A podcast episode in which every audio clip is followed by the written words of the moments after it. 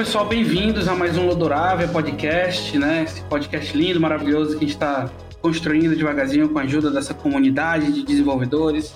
Está sendo bem bacana. Obrigado pelo feedback de todo mundo. Quem quiser mandar recadinho do coração, pode mandar, fiquem à vontade. É, no episódio de hoje, a gente trouxe mais um projeto bacaníssimo para a gente faltar. Mais um projeto de horror, mas esse não tem nada a ver com os nossos gostos, né, Toy? Nada. Não, nem um pouquinho. Nada, nada. O negócio é super idôneo aqui, super bacana. Eu gosto de FIFA. É, amamos FIFA, então um beijo pro Giliard, né? Fica com raiva não, cara, por favor, porque eu vou um negócio muito errado, a gente fica apaixonado. Eu não conhecia tanto, depois que comecei a trabalhar na Rogue com o Toy e o Caveira, eu me apaixonei bastante.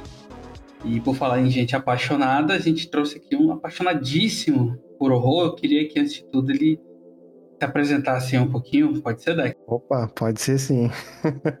Gostei da, da iniciação aí. Realmente, o gênero horror, terror, survival horror é o que mais me atrai assim é, dentro do mundo dos games e o terror de maneira geral também.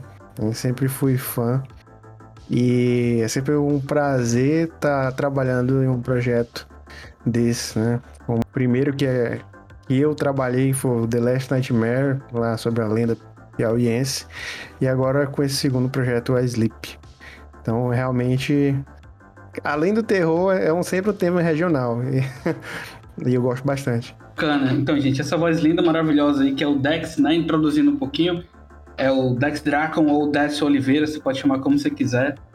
É, o cara é formado em artes visuais, né, pela UFPI, na Universidade Federal do Piauí, é cofundador do estúdio Black Hole Games, é streamer, segundo ele, aspirante a escritor, fã de dragões, amante de jogos indies, retrôs e, como vocês já viram, muito amante do gênero de terror. Né? E a gente trouxe ele para conversar um pouquinho sobre esse projeto Sleep, que foi financiado pelo Catarse, com 127% aí de meta batida. Então, é muito do caralho a gente ver um jogo de horror do Nordeste, com todas essas nuances, né, sendo é, financiado, né, sendo aprovado, e agora eles estão aí na, na luta de fazer o projeto acontecer. É, antes de tudo, Tex, a gente precisa fazer essa pergunta porque somos, não somos corintianos, mas somos um bando de loucos, né? E aí, dentro dessas nossas loucuras, é saber assim. Pronto. O Dex é corintiano, perfeito. Pode botar o hino do Corinthians aqui que tá valendo. e somos um bando de loucos, então. É. E aí, cara, assim, o grande lance é essa, essa, loucura da nossa vida. Tipo assim, tu podendo fazer tanta cor na tua vida, por que que tu foi atrás de fazer jogo? Nossa, velho, foi. É, eu não sei nem explicar exatamente, mas quando eu tava estudando é, na UFP, é, lá pro terceiro, quarto período, é, eu ainda não sabia exatamente assim, o que, que, que eu queria. Eu, na época eu, eu, fazia uns quadrinhos, eu meio que atirava para todo lado, né? Mexer com arte digital. Até que eu participei da primeira Game Jam, que foi a Sertão Game Jam, é, liderada, assim, produzida pelo primeiro estúdio é, piauiense de, de jogos, que é, no caso, foi a Sertão Games. E eu participei como assim, não, não quisesse nada, né? Falei, não, vou ver como é que é e tal.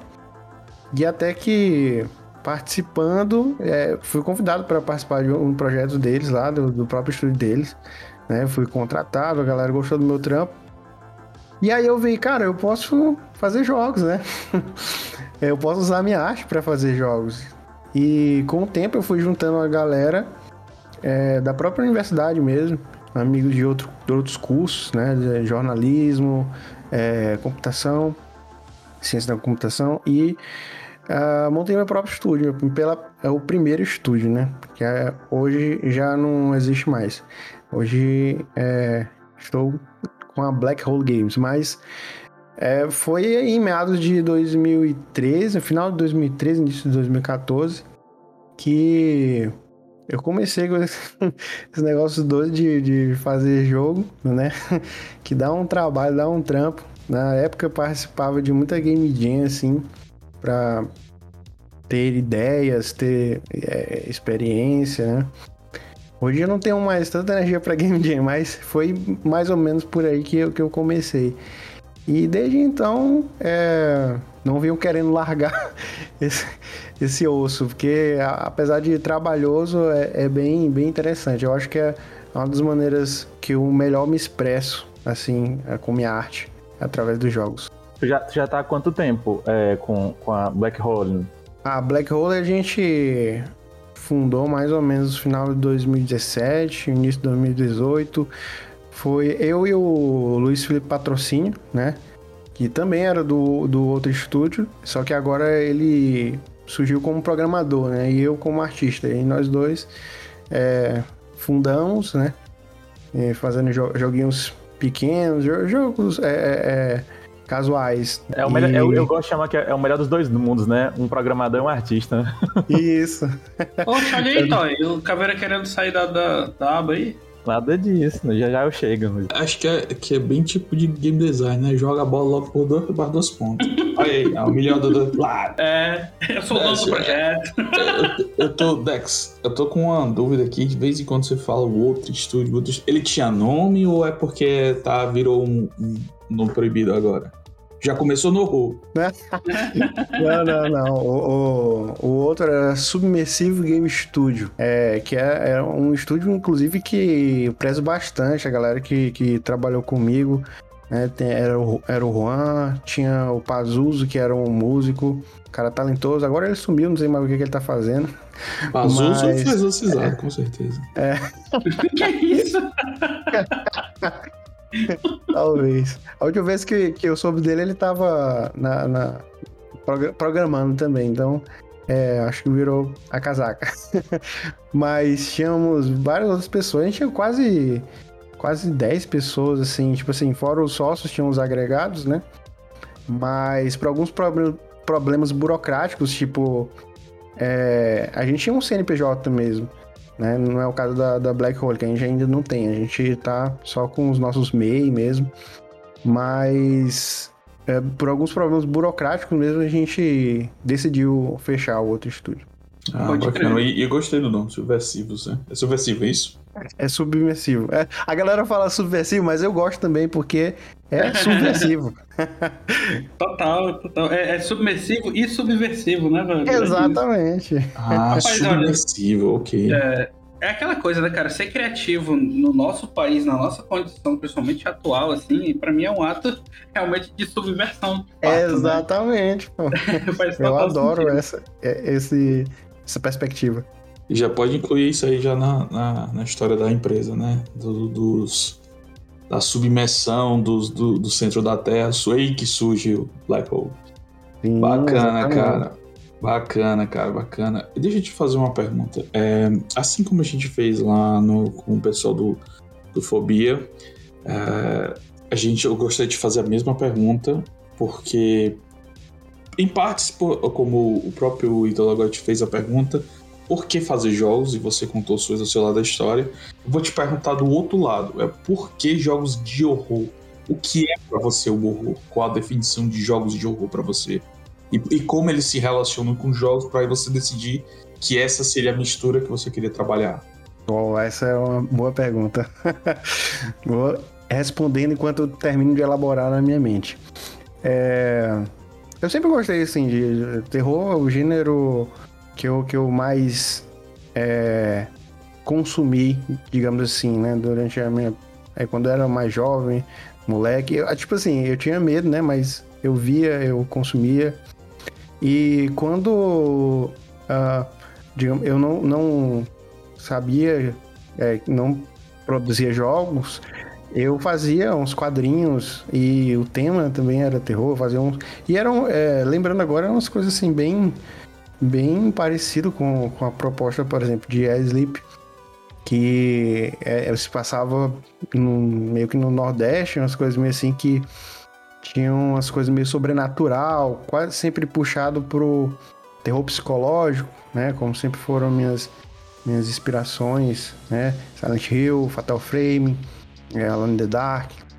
E enfim, e também J-horror, né? Tipo, terror japonês, que é é bem interessante. De maneira geral, terror japonês.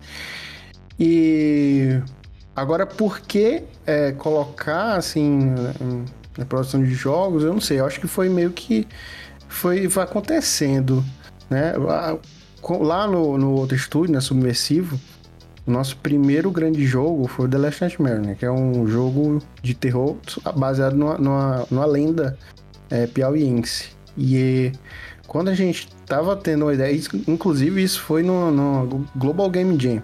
É, quando a gente teve a ideia, é, a gente decidiu que trabalhar uma lenda seria melhor em um gênero mais, digamos assim, realista por causa do tema. Né? O tema era What Do You Do Now? E aí a gente foi misturando uma coisa com a outra a gente pensou, não, vamos, já que vamos trabalhar uma lenda, por que, a gente não coloca algo mais, né, um suspense, um mistério e tal? A gente já pensou em ponte e clique, aí foi juntando uma coisa com a outra, aí chegou no terror, que eu acho que foi uma coisa puxada mais por mim mesmo, assim, de toda a equipe, eu acho que foi mais por mim mesmo.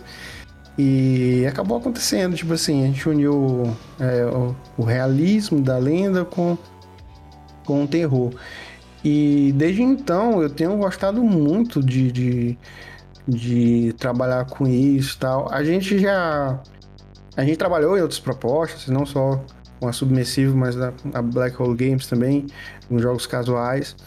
Mas, não, é, tipo assim, nunca tinha sido uma iniciativa minha, né? Eu sempre quis colocar é, é, algo voltado para o terror. Eu não sei, uma coisa inconsciente.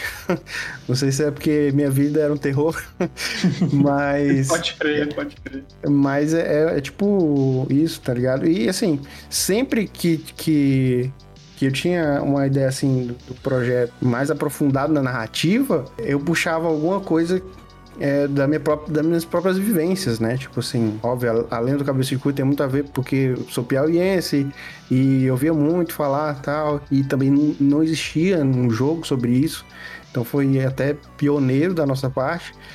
E a questão do Sleep foi trazer, tipo assim, os horrores uh, meio que psicológicos, tipo assim, coisas que, que eu já passei, que eu passo, como ansiedade, é, um pouco de depressão, uh, também insônia. Então foi muito assim essa coisa de trazer é, coisas internas e juntar, assim, agregar ao terror, porque são coisas que combinam muito, né? Hum, interessante.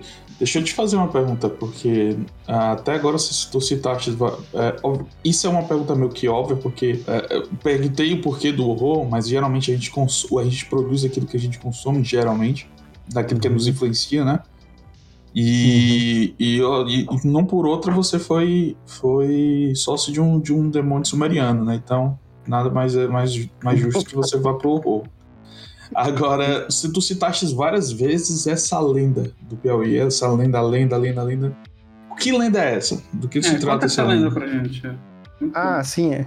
é resumidamente, uh, é uma lenda assim com, com raiz bem religiosa Uh, ela conta a história de um pescador, Crispim, um jovem pescador, que ele, em um dia de, de que não conseguiu, né, pescar muito, um dia sem fartura, ele voltou para casa com muita fome e a, a mãe dele preparou uma, uma refeição rala, osso de boi. E aí ele, com raiva, pegou o osso e atacou a mãe dele. Aí a lenda varia muito sobre. É, depende do, do, do, local, mas alguns dizem que ele jogou, outros dizem que ele bateu, enfim. Mas acabou que meio que feriu ela mortalmente. Antes dela morrer, ela amaldiçoou ele a vagar pelo seja o Rio, Rio Poti, o Rio Parnaíba, é, pela eternidade, enquanto ele não conseguisse. É, como é que eu posso dizer a palavra? Saciar a fome. Possuir, eu vou falar de uma maneira suave. Possuir sete Marias Virgens. Hum. Aí fica subentendido, né? Tipo, isso, isso em que década foi? Ah, isso aí, essa, a lenda teve início, se não me engano, no início do, do século XIX, por aí, no final do hum, século XVIII. Então faz um tempinho já. E mas enfim, era, era muito acho que tinha muito a ver com, com a questão de é, evitar com que as marias, principalmente que tem, tem muita maria, maria é um muito uhum. comum, delas ficarem muito tarde nas beiras do rio, ou então evitar ficar longe de casa e tal, enfim, que era uma coisa que possivelmente era muito comum né, na época. Bacana, cara, bacana. Eu, eu queria, acho massa isso, cara, e assim, porque tanto você, né, e no nosso caso aqui na Rogue, como o Toy, tem um arcabouço muito vasto em relação a essa questão, né, de mitologias, crendices e ligar isso com horror e tudo mais e tal.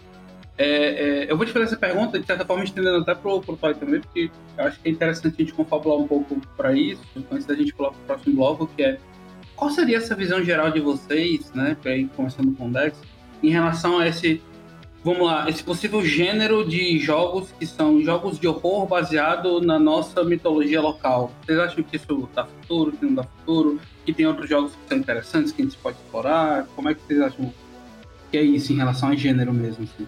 outros filhos do Asleep, por exemplo, na série. É, primeiro que eu acho interessantíssimo, porque o Dex citou, por exemplo, uma lenda que ele escutou na, em Piauí. Uhum. É, eu lembro claramente, quando eu era criança, ter escutado uma, uma história. Claramente é, é na altura do campeonato, velho, do jeito que já estou, é meio uma, uma delicadeza, né? Mas eu me lembro de eu me lembro de uma de uma história que as pessoas contavam me contaram quando eu era criança de que eu jurei para mim um dia eu transformarei isso em um, uma espécie de um conto ou num HQ ou num jogo que você que seja ele queria se casar com uma mulher que o pai dela não, não aceitava isso, isso, é muito do Nordeste só para deixar claro nós somos do Ceará né então a gente estava dessa história no interior de que esse homem era, era um vaqueiro que não tinha medo de nada e o pai dela por aquela questão de hierarquia, não deixaria ele, ele, a minha filha dele se casar com alguém que não temia, o cara não temia nem a ele, né? Tinha aquela questão do, do, do, do machismo de interior, do, daquela hierarquia que eu que mando na minha, na minha casa, etc, etc. E, e para isso ele mandou que o cara é, provasse de alguma forma que ele tinha medo de algo para que ele desse a mão da filha dele em casamento. O cara foi até uma casa nesses dos interiores e diziam que o demônio sempre aparecia debaixo de um pé de uma árvore lá. Eu não me recordo agora qual era a árvore. Mas que ele sempre aparecia é, em torno das três horas da manhã. E, e, talvez ele tomasse, então eles enfrentando, encarando o próprio demônio, ele tomaria algum tipo de susto. Aí a, a narrativa da história é bem cheia de pequenos detalhes que são bem regionais. Ele falava que apareceu um grande cavalo preto que ele foi lá, açoitava e começava a escutar de madrugada os gritos desse cavalo, ele ia lá açoitar o cavalo, era o próprio demônio com os olhos flamejantes, etc, etc, etc. E ele nunca tinha, tinha medo de nada. Inclusive, é bom ressaltar, isso fique claro para todo mundo, que muitos desses contos, assim como, por exemplo, a obra de Monteiro Lobato, tem alguns elementos de racismo e tudo mais que é próprio dessas épocas de, de mentalidade é, bem atrasadas. Mas, é, por exemplo, nessa história se cita, eu me lembro de ter ficado chocado, por ser, por ser uma pessoa negra, e eles descreveram, por exemplo, que o demônio tomava forma de um menino negrinho em determinado momento da, da madrugada. E ele ela açoitava essa, essa criança que só chorava. Eu achava bizarro, eu achava absurdo. Isso não tipo uma, uma consciência política, obviamente tem consciência de, de pertencimento, mas na consciência, tipo, uma criança poderia ser eu ali, entendeu? Sendo chicoteado. E esses, esses elementos de horror, que do jeito com a forma que eles colocavam, era muito. Vi é, são muitos do, do, local, tipo, como eu descrevi o chicote do que era feito, da, da pele do boi, que é coisas que você que vive, que viveu, que vive nessas, nessas áreas consegue se correlacionar. Mas são elementos estranhos para dentro de uma história de terror contada para o exterior, entende? Exportada. Então, dentro desse contexto, esses elementos eles são excelentes para se contar um, para se repaginar o horror manifestado de formas diferentes para o que o mundo que já está tão acostumado com tantos clichês. Então, esse horror que vem do, do que pode advir desses contos de interior, carregados desse simbolismo é, é, da nossa cultura de, do, e do interior, do, do, Nordeste ou do interior de outras partes do Brasil, eles carregam certas inovações na forma de narrativa. Então, apesar de ter um, elementos incomuns da narrativa do, do herói, etc., da, é, é, é, é, da superação do herói, ainda assim ele tem elementos muito próprios que são que causaria certos sentimentos que são próprios da narrativa de horror. A, a, o estranhamento, como aquela sensação de, de, de, nojo, de apavoramento, esses tipos de coisa que são que, que tanto o horror necessita para ser contado, necessita para que se faça o efeito esperado de uma história de horror e que o nosso e nossa cultura está permeada, mas ela pouco é vista porque ou ela era tida como, nesses casos, assim como citado pelo Dex, como uma forma de moral, uma, uma história com fundo de moral para doutrinar alguma coisa, um, condicionar um certo comportamento, como era apenas é, é, para entreter as crianças que ficavam ali ao redor dos pais, sentados enquanto eles ficavam na cadeira de balanço, contando poucas horas de, de, antes de dormir. Então, é bem legal porque ele é carregado desse simbolismo. Então, isso, acredito sim que as nossas histórias de interior, elas podem adicionar muito ao terror do jeito como ele é hoje em dia contado para dar outras facetas que se interligam com outras pessoas e ver que o medo é um sentimento universal, né? Porra, perfeito. E? Sim, exatamente. Nossa, tem tanta coisa é, que pode ser trabalhada, que a gente pode exportar. Nossa cultura é muito rica. Eu vejo muita, muita coisa, pelo menos alguns anos atrás, a galera batendo até em alguns pontos muito repetitivos, com temas é, indígenas, tal, é, e enfim, entre outros, mas uh, talvez nunca voltado tanto à nossa mitologia, digamos assim, mas de maneira mais vasta, né? Como no caso que a gente sabe que em cada, cada região do Brasil, cada estado, a gente tem é, inúmeras é, é, é lendas e coisas que até às vezes se repetem, é, mas em cada lugar é contado de uma maneira diferente. Né? É o caso, por exemplo, do, do velho do saco. O velho do saco aí às vezes tem o comedor de figo, que às vezes se mistura com bicho-papão e não sei o que. Então é, é muito vasto, né? Eu acho que, que cada. É, assim, se, se existisse assim, digamos. Vai que tem, né? Eu não sei, eu tô falando aqui, mas pode uhum. até ter já. Estudos variados assim, em vários locais, e eles, cada um estivesse trabalhando uma coisa diferente, cada um daria para explorar bem, bem mais isso, né? Tipo assim, o que, o que é, por exemplo, a, gente do Piauí fez com o Cabeça de Cuia, tipo assim, pouquinhos por cento do que, que pode ser aproveitado de lendas, enfim. Eu acho que é uma. Não é, não é nem assim. É, claro que é uma ótima oportunidade, né, para trazer novos conteúdos, no, no, novas perspectivas. Eu fiquei assustado com, com, com o número de, de de acesso que a gente teve fora, fora do país, do jogo do cabeça de cuia, principalmente na Rússia, eu fiquei assim, what the fuck? e talvez É uma questão também de, de, de, expressão, né? De a gente ter que, assim, não, não só capital, mas não, da gente fazer as pessoas conhecerem mesmo, tipo? Uhum. De, de, se expressar e mostrar que existe e tal. É, é bem, bem deep web, né? Não, eu só um adendo é, sobre essa questão. Não é uma explicação, é uma especulação sobre essa questão dos acessos da Rússia. Talvez é porque eles têm uma, uma literatura de horror, ele tem uma mitologia.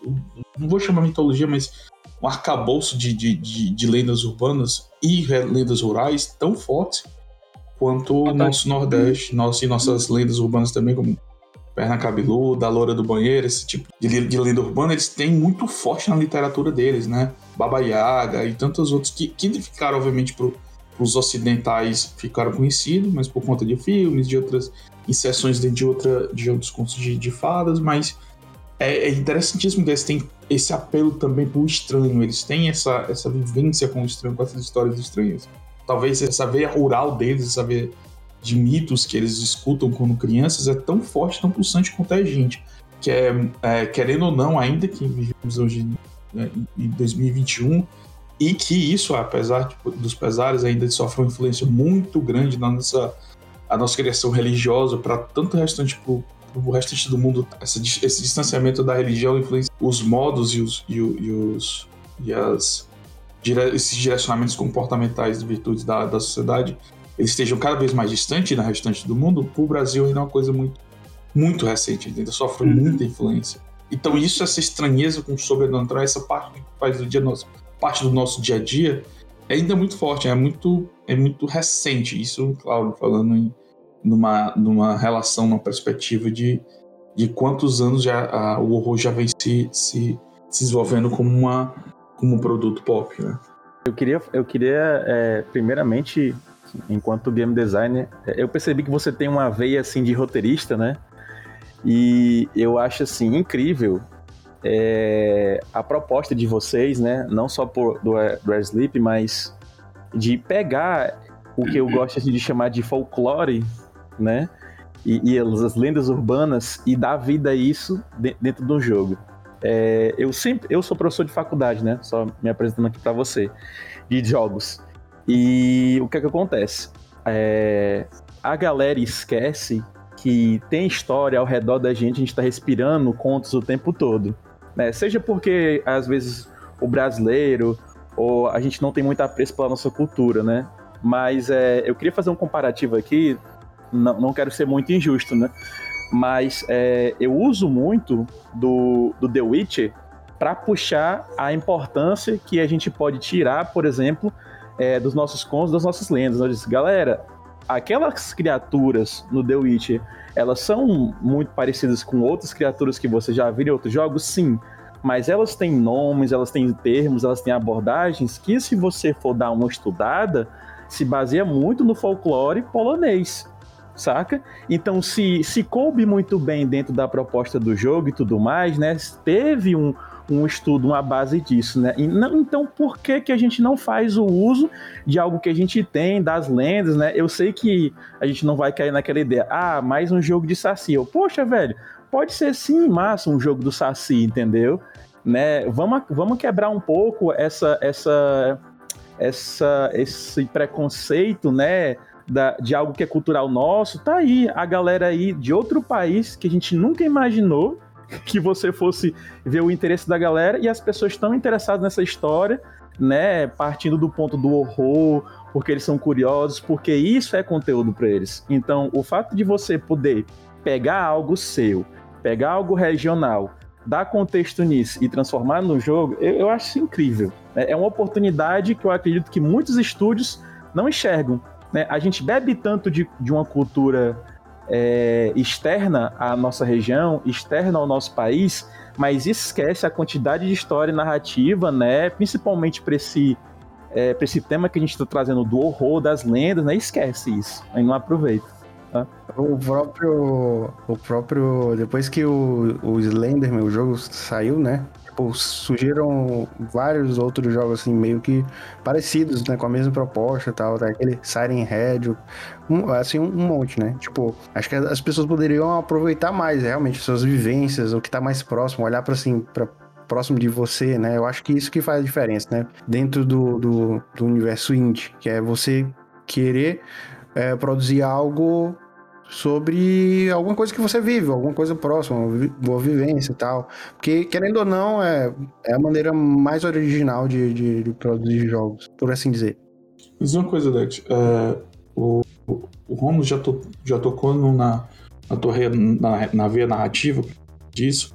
Eu queria te fazer uma pergunta em cima do, do Assim, a, a, tua visão, tu vê, tu, você já começou a falar sobre o que você vê sobre produções indies, citou, por exemplo, o, o jogo baseado em Slenderman, na lei do urbano Slenderman, que to, Slender, o Siren Head, todos eles são, na verdade, daquela, do conglomerado de sei o que, arquivos lá, files, me foge agora o nome. É o SCP. É, o SCP, então, exatamente. SCP? SCP, exatamente. E eles, eles apegaram muito, pegaram muito daquela veia, no, daquele momento onde as coisas estavam sendo produzidas, estavam se criando um hype em cima, os youtubers falando sobre as lendas, a, a, uma parte do, do público infanto-juvenil é, que hoje tava, já, já tá começando a fazer, ou já faz parte da fase adulta, ou está começando a fazer da parte adulta, e isso conta muito para consumo da, dos produtos. Mas eu tenho uma sequência de jogos na e falando de indústria indie que eu gostaria que eu vejo eu não sei se tem influência mas eu vejo muito do DNA visual, pelo menos visual, não sei de, se, se mecanicamente ele também vai ser afetado, isso você pode podemos dizer.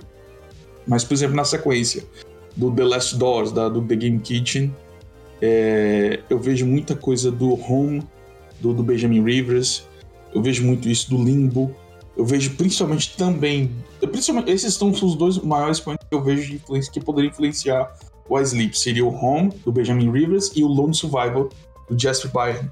Não sei se, se você se, se, conhece, é, é, é, se inspirou nesses jogos ou conhece, Ou, e caso eles conheçam e façam alguma influência, qual seria exatamente essa coisa? Sim, sim, eu conheço. Nossa, eu sou muito fã da Lone Survival. Uh, inclusive, recentemente, é, tive o... Quer dizer, eu nem sei se ele é, é muito frequente no Twitter, mas eu comentei lá, né, sobre o Sleep na postagem dele, ele, ele deu follow, ah, depois eu vou dar uma olhada e tal, eu fiquei mó feliz também, eu falei pra ele que tinha é, um, um pouco de Land Survival no nosso jogo, e também joguei uh, The Last Door, é, nossa, muito bom também, apesar de que esse é, não, não tem tanta influência mecanicamente, pelo menos. E ele tem uma maneira, uma maneira narrativa diferente, né? Um jeito diferente de contar, até por capítulos também. E... Mas sim, é... Lone Survival... É... Deixa eu ver se eu me lembro de... Ah, tem vários outros indie games, assim, tipo assim... Que assim, não diretamente, mas que ajudaram a tomar algumas decisões, algumas decisões narrativas, seja, é, acho principalmente narrativa, é, como Frambow, um, eu, eu, não vou lembrar o nome dos estúdios agora, mas. Não, The tudo bem. The Cat Lady, Detention, que é um, é um jogo lindíssimo, tipo assim, é, muito, muito belo. É, se eu não me engano, é tailandês. Nossa, é, é outro point and click muito, muito foda. Enfim. Que, é, deu, tem... que o estúdio sofreu a beça pra continuação uhum. do jogo seguindo a sequência, né? E, e, é isso, né? A gente tem várias influências assim, né? É, eu acho que sim, mais que tem mais a pegada. Eu acho que desses que eu citei que, que chegam mais próximo assim. É o Lone Survival, até porque ele não esconde também as influências de Silent Hill né? Você uhum. percebe que ele tem muito a vibe de Silent Hill ali, a ambientação e tal. E, e mas é isso, é, acho que tem muitas, muitas é, influências, às vezes que até nem eu sei como produtor.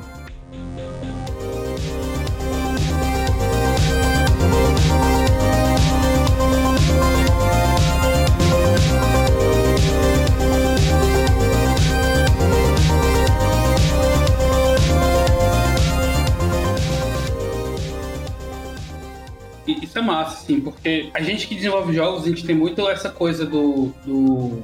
É muito mais difícil você escolher o que você vai tirar do que o que você vai pôr no jogo, né, velho?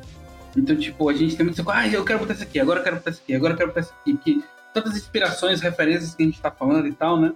E aí, assim, até pra gente ambientalizar também e o pessoal conhecer mais do Sleep em si. Se eu pudesse definir o Sleep, assim, aquela coisa bem, bem pitching game, assim, vem, vamos fazer o pitch do jogo e tal, falar um pouco dos USPs do jogo, né? Os unique selling points do jogo e tal. O que, que é o Sleep, assim? Se eu puder definir ele em uma frase mais ou menos de um tweet, o que é o jogo, de fato? O Sleep, ele é, ele é um point and click retrô com a vibe é, de terror psicológico. Bom, é, é, é muito difícil responder. é pergunta, assim né, desse tipo de supetão, mas. Na hora, assim, né? Nossa. Mas é um jogo pixel art, assim. Eu, eu nem vou falar retro porque pixel art já, já, já remete ao retro, mas é um pixel art terror psicológico, um pouco com elementos de ação, mais stealth, e que trabalha sobre. É, é, sobre problemas internos, né? Ele liga jogo, é, é tipo assim, o gênero terror é, diretamente com problemas internos, né? Dilemas internos que as pessoas têm, digamos assim. Eu acho que seria por aí. Então, algo mais imersivo, algo mais subjetivo e algo mais introspecto.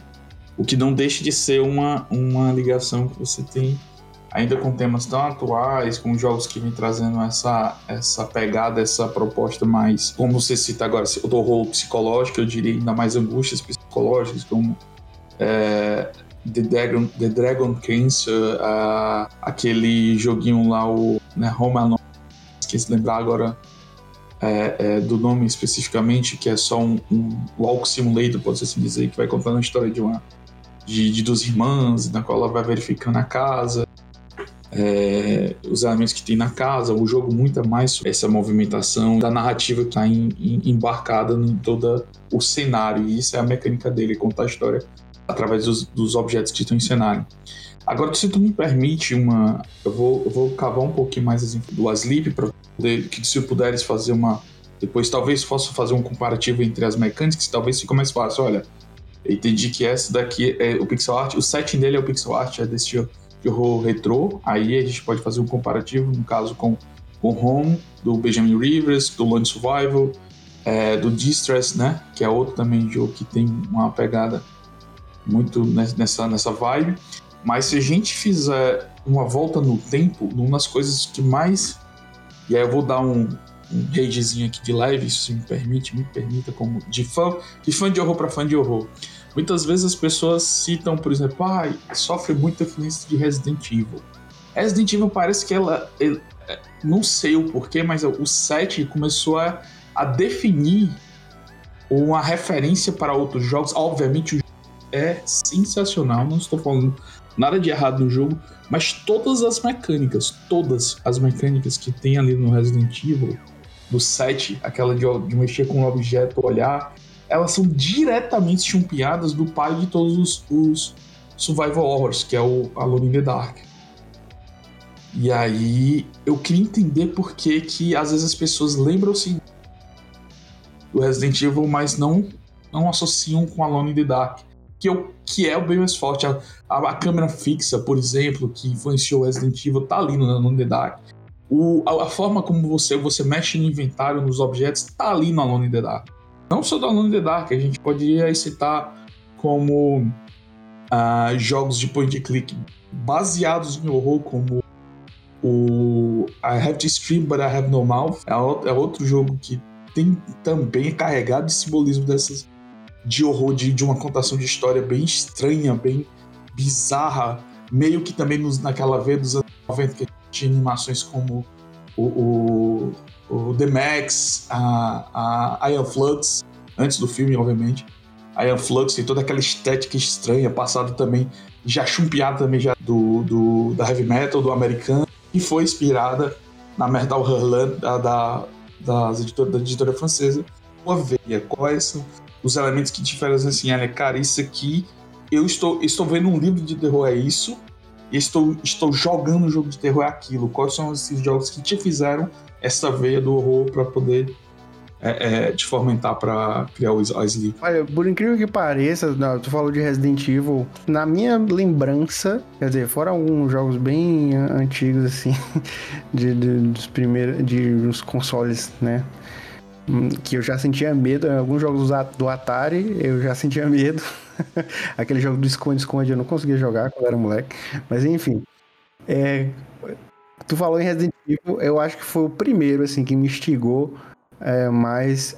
É, não é à toa que ele popularizou muito assim o gênero, né? Que ele sobressaiu, digamos assim, que ele é mais lembrado que outros, ganhou uma popularidade muito alta mas com certeza tiveram outros é, bem marcantes também. E aí eu vou citar um aqui que eu acho que é, um, é uma das peças chaves é, pro Sleep, que é o Clock Tower, né? Que né, veio, veio, antes, tipo assim, lá, lá no Super Nintendo, né? Mas eu conheci bem depois. No caso, que você lembra por ele já ter saído do PlayStation Tower 3, né? É, já tinha. Já tinha. O, o, acho que o 3 já tinha saído já. Mas, digo assim, o que influenciou bastante, é, principalmente visualmente, foi o, o, primeirão lá do Super Nintendo. Uhum. Ele é, é, literalmente point and click, né? Você controla no direcional ali um cursor e, e é um jogo bem, bem lento, tipo assim, que o personagem tem umas animações bem fluidas, tipo assim, você nota a transição de, de, de uma animação para outra e torna até a movimentação da personagem é, é difícil para gerar mais terror e tal. Então, e a personagem ela é indefesa também, ela não, não consegue é, atacar, né? Às vezes ela consegue se livrar ali, tipo assim, é, se o jogador apertar uns botões no momento certo, no, do Scissor Man, que é o, o vilão, né? Tipo assim. É, enfim, ela meio que tá sozinha, e aí tem possibilidade de, de, vários caminhos se você fizer alguma coisa antes, ou às vezes tem um item que tá no lugar no, em uma gameplay, da outra não tá mais. Eu acho muito bacana, né? Então, muitos desses elementos é, eu decidi colocar no Sleep, né? Uh, fora, é, é, ao menos a movimentação, que eu, é até uma coisa assim que eu acho que, que a Sleep se destaca de outros jogos de point and click, porque ele é, pede um pouco mais agilidade do jogador, né? Não vai ser só aquela parada de você explorar devagar e tal. Em, algum, em alguns momentos você vai ter que ser ágil para para escapar, tanto escapar quanto para se esconder, quanto é, não ficar muito tempo no escuro, enfim, né? que envolve muito a questão da iluminação também. Mas é, fora o Clock Tower, Tipo assim. O Clocktower original, né? O, o primeiro Clocktower. O original. Que, que, inclusive, vou te fazer uma pergunta aqui, meio, meio capciosa. Ah, é, eu, o Clocktower, eu, eu me lembro, inclusive, não tem como você não lembrar do, de um jogo onde tem alguém, uma pessoa com, com uma tesoura do tamanho do. Um, é quase uma serra elétrica na tesoura, perseguindo o personagem. É, ele, tem, ele tem muito uma estética que ele quer emular jogos que ficaram bem populares na, também na década de 90, dos, dos point clicks dos adventures ali da, da LucasArts, da. É, e que e são jogos que começam. E um pouco antes mesmo da, da, Robert, da, da, da Roberta Williams, né? No caso da Sierra. Que aí ele tinha vários elementos de terror, no caso, Manic, Manic Mansion, que veio do Don do, do Gilbert, que veio antes. Esses são elementos que na tela, se você puser na tela, botar como se fosse uma espécie de mapa, ele, ele, ele tenta esse, o, o, o Portal tenta emular esses elementos numa, numa máquina menos potente, 16 bits, pra, com esse tipo de jogo. Isso é interessante de se notar, né? Aí, aí eu vejo essa, essa pegada. Será que também, é, não sei se você já teve contato, mas essa mesma forma de narrativa, porque essa é a veia da, da Roberta Williams, que queria contar uma história mais mais, é, é, mais bem desenvolvida em cima dos jogos, baseado no que ela cresceu, basicamente, jogando e se divertindo, que são os Interactive Fictions, né? Os IFs. Que é basicamente a, a influência do que ela, ela cresceu jogando, a Robert Williams, esse conglomerado de histórias complexas, tipo a, a Shivers, a a Mansion Action, que é uma das Interactive Fictions mais antigas que você tem um horror ali latente, tem temporizados, inclusive as respostas, quando alguma coisa vai te atacar. Tudo isso muito, e obviamente transportado do, do texto, do, do texto only, né, de ventre texto, para o gráfico. Ele, é lá, ele vem uma base. primeiro eu vou te contar uma história e vou te adicionar uma camada de mecânica em cima. E aí esses jogos naturalmente evoluem para fazer uma, um 2D ali na, aquele plataforma, um meio plataforma, porque todo mundo só o que, que se entendia sobre sobre jogo 2D é que era um plataforma. E que só existia dos jogos 2D uhum. na, na, geração 16 bits com várias exceções antes que alguém me bata, né? Mas é, uhum. basicamente. Será que esses outros elementos tu consegue ver em outros jogos antes? Ou ele naturalmente seria o primeiro que tu consegue lembrar mesmo? Seria o, o Clock Tower. E isso sendo o Clock Tower do primeiro, só pra deixar claro, não é o Clock Tower 3 que depois também deu, vamos lá, entre aspas, popularizar o J, um, um na, naquela nova hype de J-Horror, junto com Haunted Ground, Fatal Frame, é, o Rule of Rose, esse tipo de jogos. Sim, é, pois é. E, esses outros jogos, assim, do, do gênero, tipo, uh, fora o Clock Tower, tipo assim, eu não tive tanto acesso, a fora da, da Lucas Arts mesmo, mas é, tipo assim, já não, não é muito assim na veia, né? Na, na pegada que a gente tá falando. Então não vou saber é, é responder com perfeição, assim. E, e, assim, da minha lembrança, tentando voltar aqui o máximo possível é, de, desse gênero de interaction fictions, é, realmente. E eu joguei algumas coisas, mas também não e vou lembrar o nome.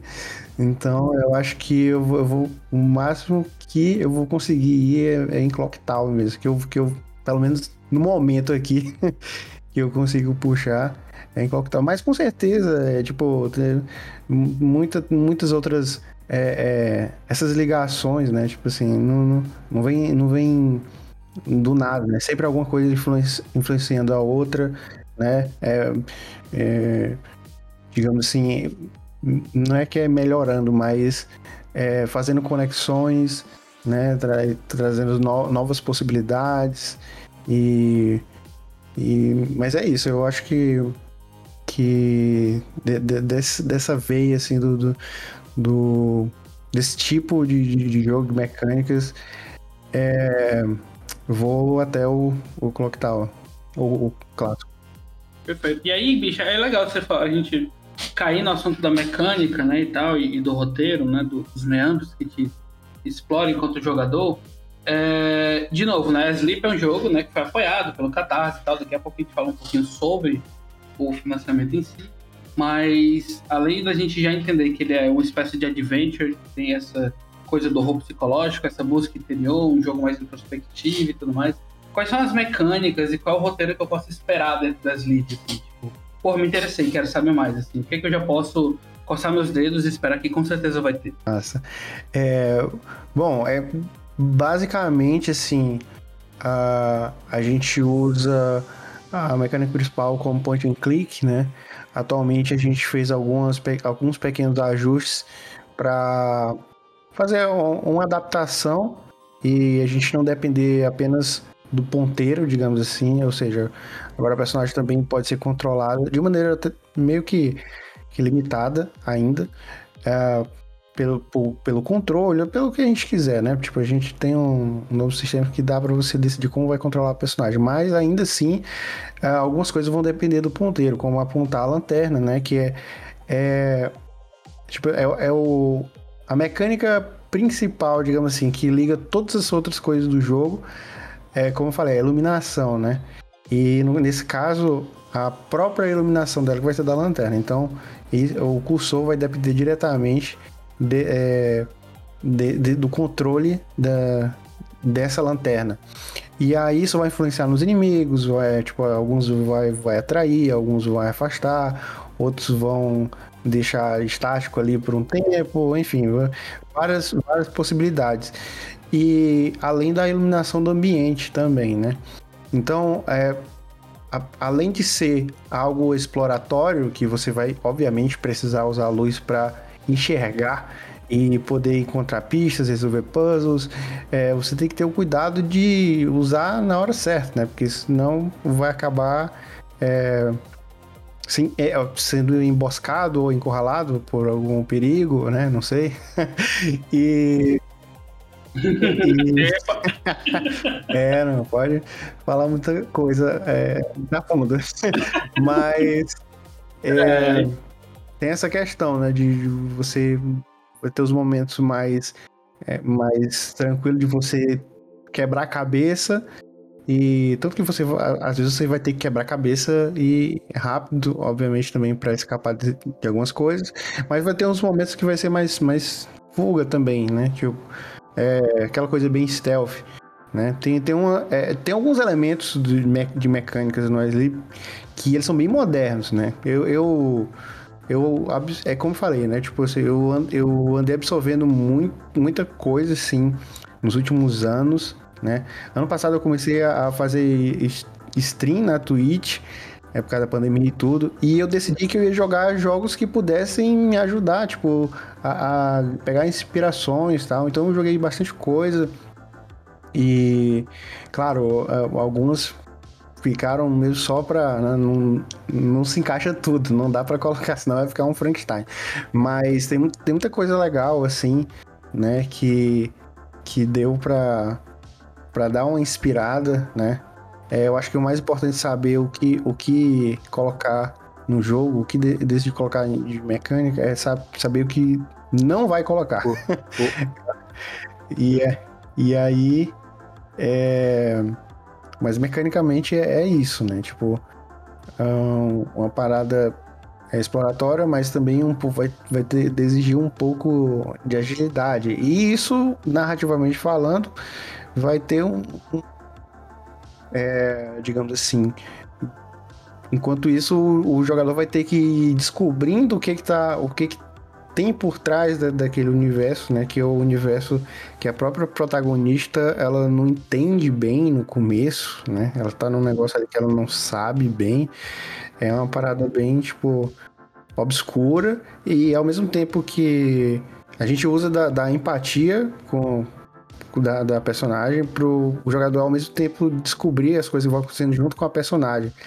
Então, é, é muito intrínseca uma coisa com a outra, né? Tipo, eu, eu brinco muito com, com a roteirista do, do, do jogo, a Juliana, que é, a gente meio que faz as coisas ao mesmo tempo, tipo, enquanto ter sido coisas do, do game, game level design, é, ela é, é, eu tenho que trocar uma ideia, porque às vezes não, tipo, ah, mas tem isso aqui, narrativamente falando e tal.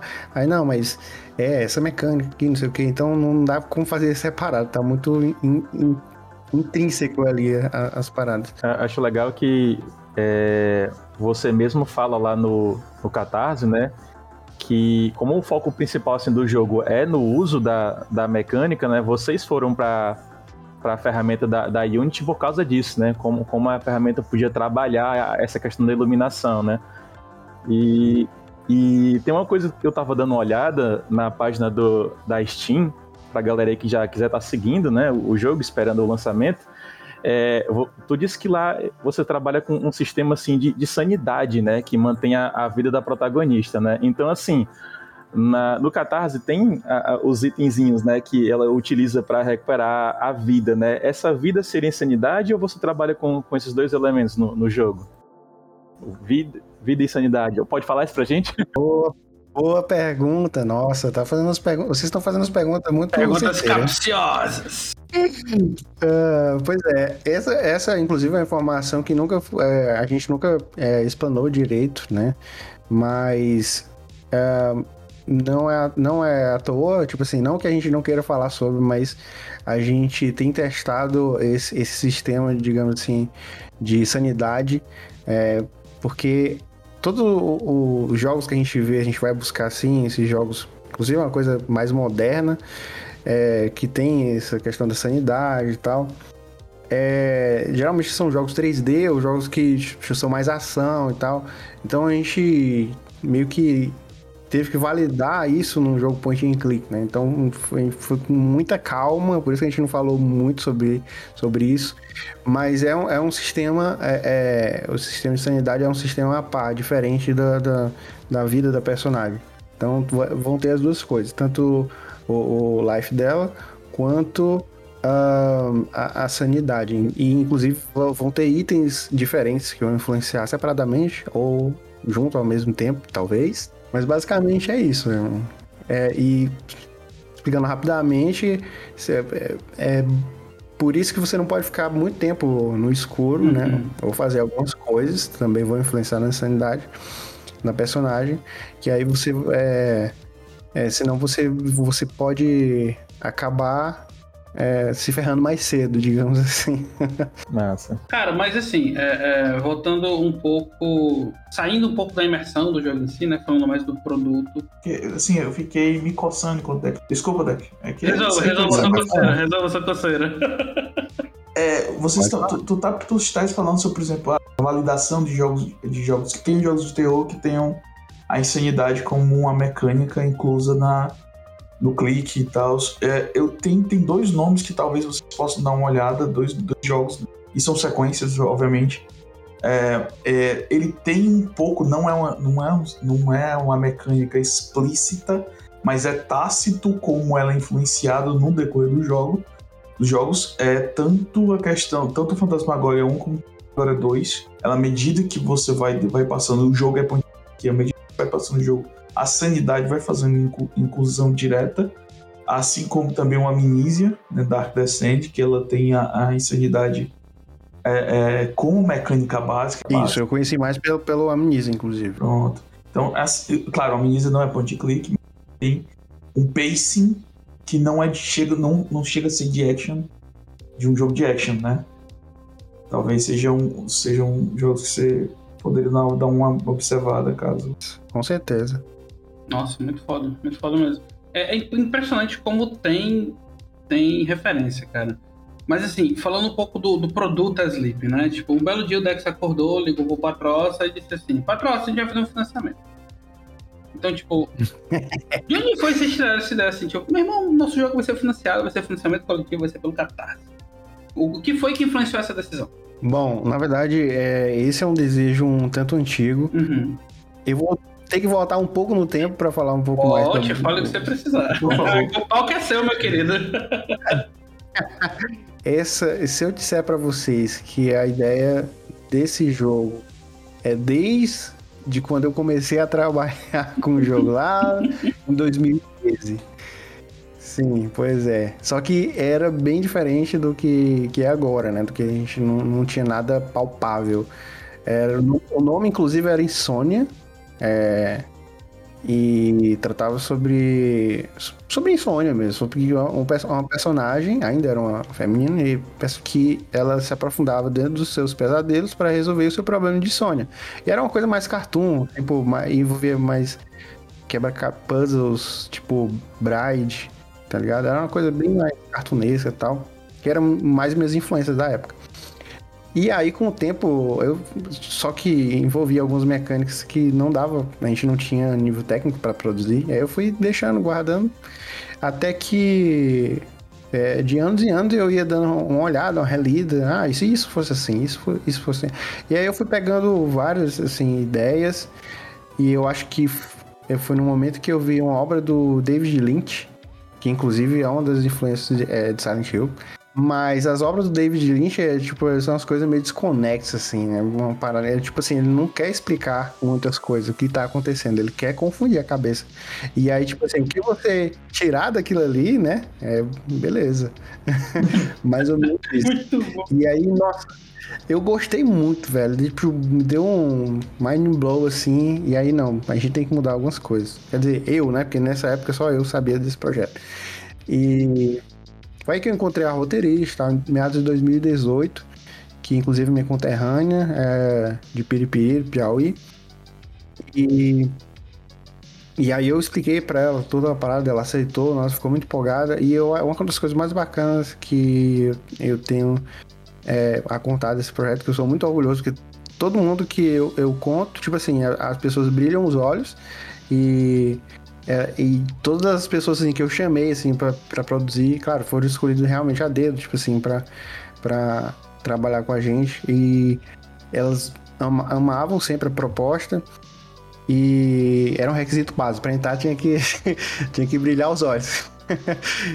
Mas é, em dado momento eu vi que não daria pra gente, tipo assim, iria demorar muito tempo pra, pra gente fechar o jogo assim do jeito que a gente queria e, e era muito maior do que do que a gente do escopo que a gente tem. Então a gente decidiu é, com o tempo aí, acho que em meados de 2018, né? Eu e a Juliana, eu, eu falei patrocínio também. Nessa época o patrocínio até tinha feito uns, uns umas paradas no Game Maker, né? Que ele é o cara do Game Maker. e falei, não, a gente, é, a gente tem que fazer uma campanha. Eu sempre quis fazer uma campanha no Catarse que desse certo, né? E eu acho que é a melhor maneira de co conseguir uma grana para pagar uma galera para fazer, né? Porque se a gente for fazer só nós aqui, ah, meu amigo, a gente vai levar, sei lá, uns 4, 5 anos e olha lá. E aí é, a gente quer botar gente para trabalhar e lançar, né? Tipo, a gente fazer valer, porque a ideia, do jeito que a gente tem aqui agora, do jeito que é, como a gente conhece agora, o Sleep, tipo, um, um pixel art e, uma pegada mais realista, uma pegada mais Silent Resca, e, e a gente diz, não, a gente tem que fazer a campanha. Agora, quando? A gente não sabia, né? Foi, foi em um momento é, que a gente decidiu passar para Unity por causa da iluminação né? Como já foi citado, uma, as features de iluminação 2D da Unity são realmente muito lindas. E foi nesse momento aí, né? Que eu mesmo peguei lá. É, não, eu vou fazer aqui, vou, vou aprender a mexer na Unity aqui só para fazer um, um protótipo visual para poder mostrar um teaser, um vídeo pra galera, pra conhecer, saber como é o jogo, né? E aí, se esse negócio ficar, ficar bom, a gente faz uma, a campanha, dá pra fazer a campanha, a gente mobiliza a galera. E aí foi o que aconteceu. Tipo, fui aprendendo, fui tirando dúvidas. Eu nem sou programador nem nada. E aí fui tirando dúvidas com a, com a própria comunidade lá do Piauí, é, a galera do Piauí Indie. E a galera foi me ajudando tal. O próprio Juan também, que é, é muito bom com a, com, a, com a Unity. E várias pessoas também. E deu certo. Montei aí. Quer dizer, não, não ficou aquela coisa perfeita, perfeita, mas eu fiquei muito orgulhoso do resultado que tava. Eu já tinha os, os, os sprites, os assets, muitos assets que eu já tinha feito. E aí, algumas coisas eu fiz fora, obviamente, no Photoshop. Algumas coisas do vídeo, tipo animação, questão de cutscene. E aí foi quando eu fui conseguindo juntar mais algumas pessoas, né? E aí, ó, se der certo, a gente vai fazer a campanha. Aí, se a campanha der certo, aí a gente vai pagar todo mundo. E aí, todo mundo empolgado. e foi aí que a gente fez. É, realmente, depois que a gente tinha esse protótipo na Unity, né? Que tava vendo que o negócio tava ficando realmente bom, tava ficando qualidade boa. E a gente, não, agora, agora vai. Muito bom. Então, assim, vocês juntaram Roma de corintiano, né? Roma de doido. Fizeram um protótipo, trabalharam esse outro protótipo e, meu irmão, agora vamos botar para financiamento, né? É, quais foram os principais canais que vocês utilizaram para poder ajudar o Sleep a ser conhecido para poder o financiamento rodar? Quem sabe que financiamento coletivo tem muita questão, né? É, e não é, não, é, não é fácil, não é nada fácil. Nossa, eu, eu inicialmente uh, apelei para minha comunidade que eu estava começando a construir na Twitch, pela Twitch. Eu não só a comunidade que, que a galera que me seguia, que assistia no canal, que era muito pouco, na verdade. Mas eu tinha conheci vários amigos streamers que, que também estavam meio que começando e tal. Então a gente foi se ajudando e tal. E, tipo, foram me ajudando a compartilhar, né? Às vezes eu entrava no canal da Twitch, é, é, que jogava Silent Hill, então gostava do, era do tema terror, e aí eu ia apresentava. Então foi uma coisa bem assim, é, manual. Claro que no início a gente apresentou pra galera que é mais próximo, né, para criar volume, tipo os amigos ou, ou familiares da equipe, para movimentar. Mas a gente procurou também, ah, esse é um detalhe importante, a gente procurou é, os, os, canais da mídia local, né? Que logo quando a gente falou que era um jogo que se passava no Nordeste, e abraçaram é, a, a ideia, a proposta de divulgar. É, inclusive teve é, blog na, do, do, Globo Esporte e outras coisas assim. Mais do, do Piauí e Nordeste mesmo, né? Mas. E aí a gente viu que outros canais estavam começando a divulgar por conta própria, que nem o DNM, é, é, da UOL, é, não, vou, não vou lembrar de todos agora, e outros, outros influencers, né? E a gente usou muito Twitter também. A gente usava nossas redes sociais de maneira geral, mas eu acho que a que mais funcionou foi o Twitter e uma outra que eu não imaginava que, que ia rolar, que foi o TikTok. Sabia Olha aí! Olha aí! Brasil! Olha aí, caralho! Me escuta, amor! fazia Bota a menina do TikTok agora pra dançar aí. Vamos fazer um. Não, fazer dancinha agora, caralho! Oi, é. Letícia, né? Primeiro período. A Danisa da Bucari só não pode se apaixonar. Brasil! Quando ele começou a rir, eu juro que ele ia falar joguei no Tinder. Mas, não, mas. Porque ele foi bastante tão assim compassado que eu fiquei dizendo, mas Agora fudeu! É. Na possibilidade, não vou mentir. Ainda vi essa possibilidade. Eu pensei é, sobre, eu pensei sobre. Cara, muito foda, muito do caralho. E ainda é que vocês montaram uma comunidade, né? Tipo assim, porque vocês montaram pedaços de comunidades e montaram hoje o que é a comunidade de apoiadores do Sleep, né? Que tem o Discord e tudo mais e tal. A gente é apoiador, até brinquei contigo que no dia que vocês lançaram o, o financiamento, eu fui lá e apoiei, aí tu chegou e, pô, meu irmão, o primeiro a apoiar. Eu fiquei, caralho, como assim, né? Eu, eu fiquei, caralho, foi o primeiro a apoiar e ganhar alguma coisa mais, né? Mas enfim.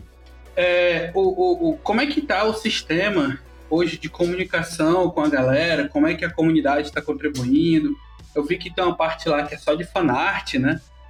Como é que tá a receptividade da galera em relação ao que vocês estão construindo enquanto comunidade lá? Ah, só, não, é só completando hum. a questão.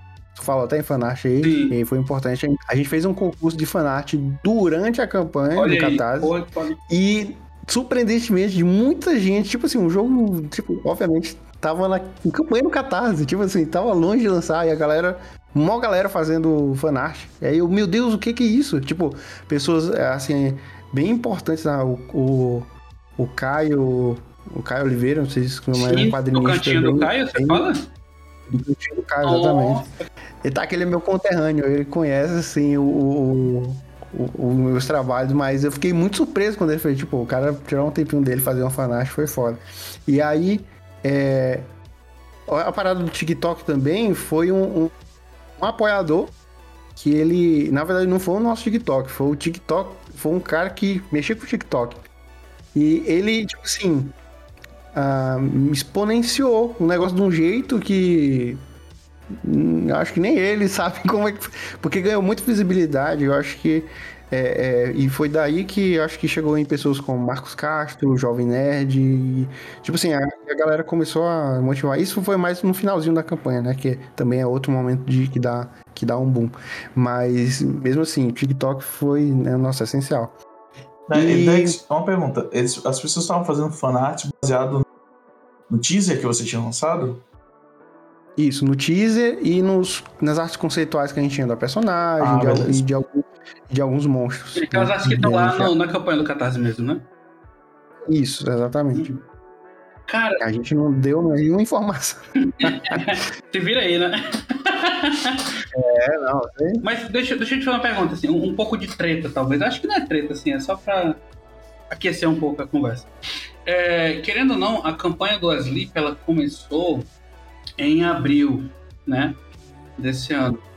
E ela começou, vamos dizer assim, um pouco depois da campanha do Ordem Paranormal, que foi no final do ano, no final de 2020. Tu acha que de alguma forma ou o Ordem Paranormal em si, ou pelo fato de ser um tema que, que tá ali meio, meio, meio tangente aquilo, acho que de alguma forma isso ajudou a galera, tipo, a ter um, palavras de coach, mindset, assim, pra tipo, ah, pô, eu já apoiei esse aqui, vou apoiar esse aqui também. Então acho que de alguma forma a galera relaciona, isso não tem nada a ver, tô falando besteira. Não, olha, eu acho que faz sentido, sabe? Mas nem foi assim uma, uma decisão. É um bom momento agora, porque passou um pouco tempo da campanha e, gente, e é um gênero parecido e tal, e é brasileiro e tal.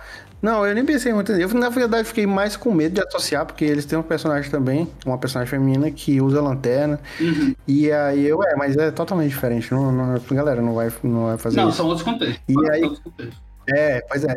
E aí acabou que eles também apoiaram a gente também, então foi, foi bem foi bem legal, mas não, não, não foi tipo assim uma, uma, uma decisão por, por causa disso, né? A gente achou que, é, é, que era o momento, porque não, não tinha nenhum assim, pelo menos a nosso ver, uma campanha assim, muito importante rolando ao mesmo tempo.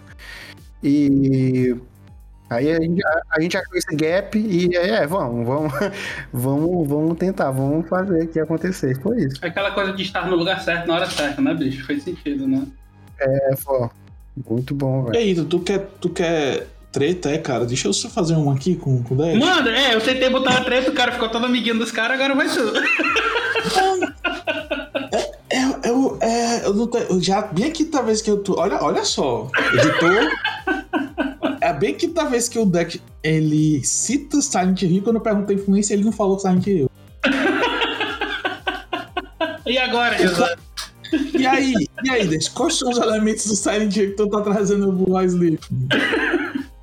Admita! Não, não, isso é, eu faço até inconscientemente, porque eu acho que eu já falei tanto em Silent Hill durante a campanha, durante.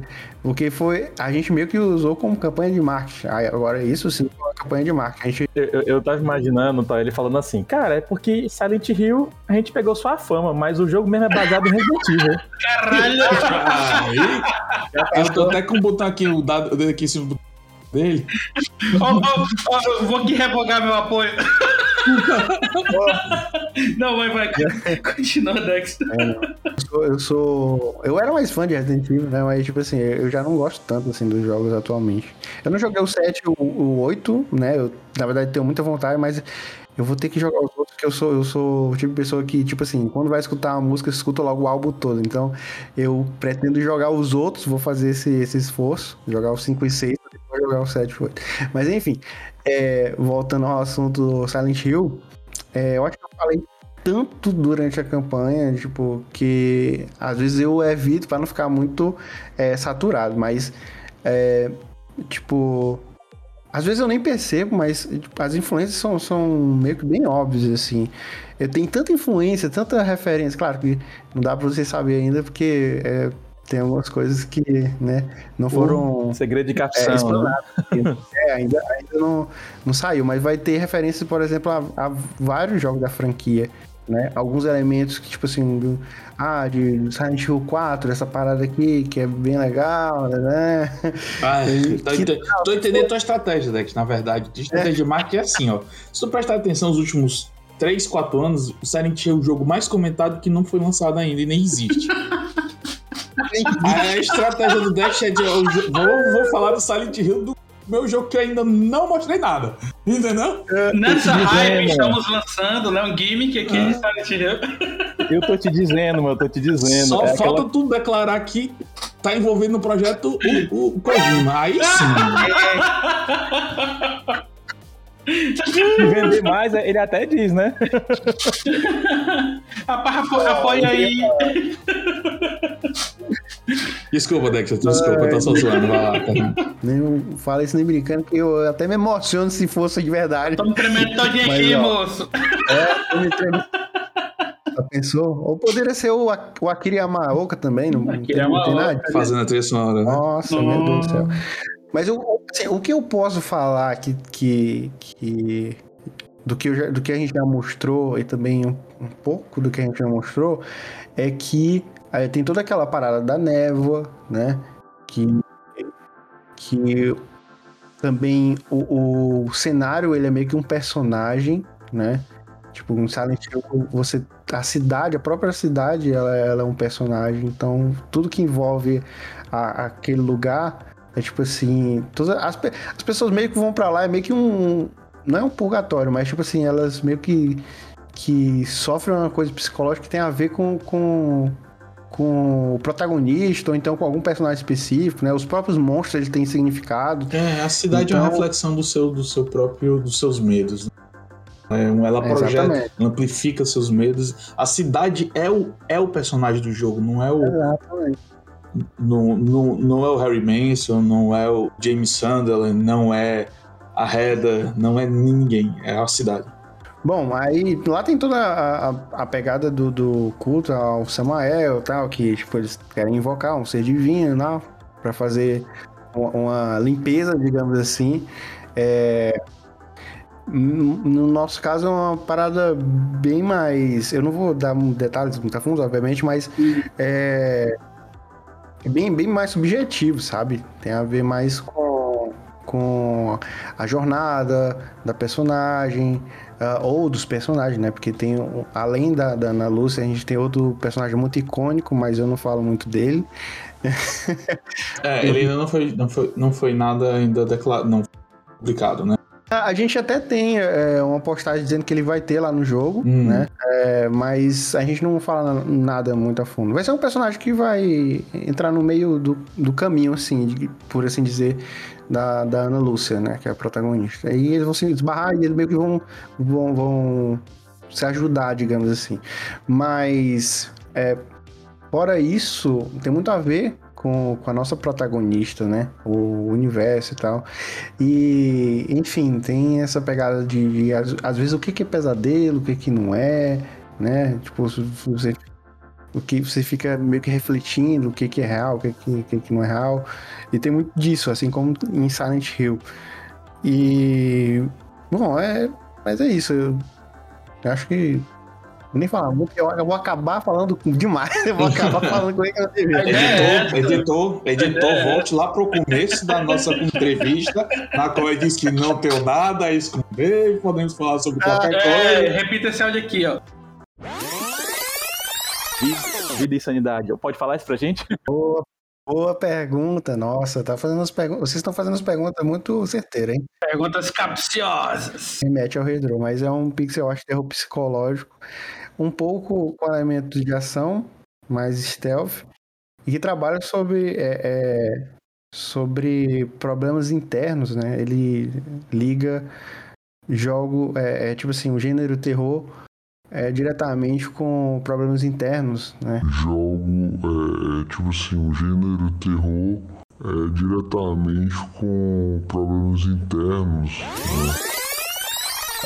Editor.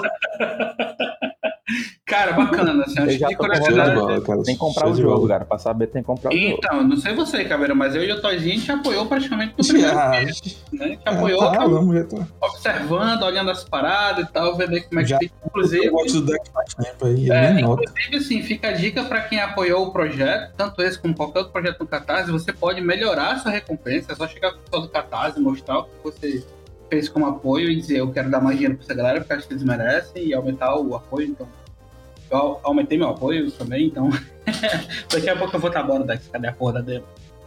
então, Olha aí. nem esquenta com isso. Mas antes da gente falar de demo, até, porque é importante falar disso.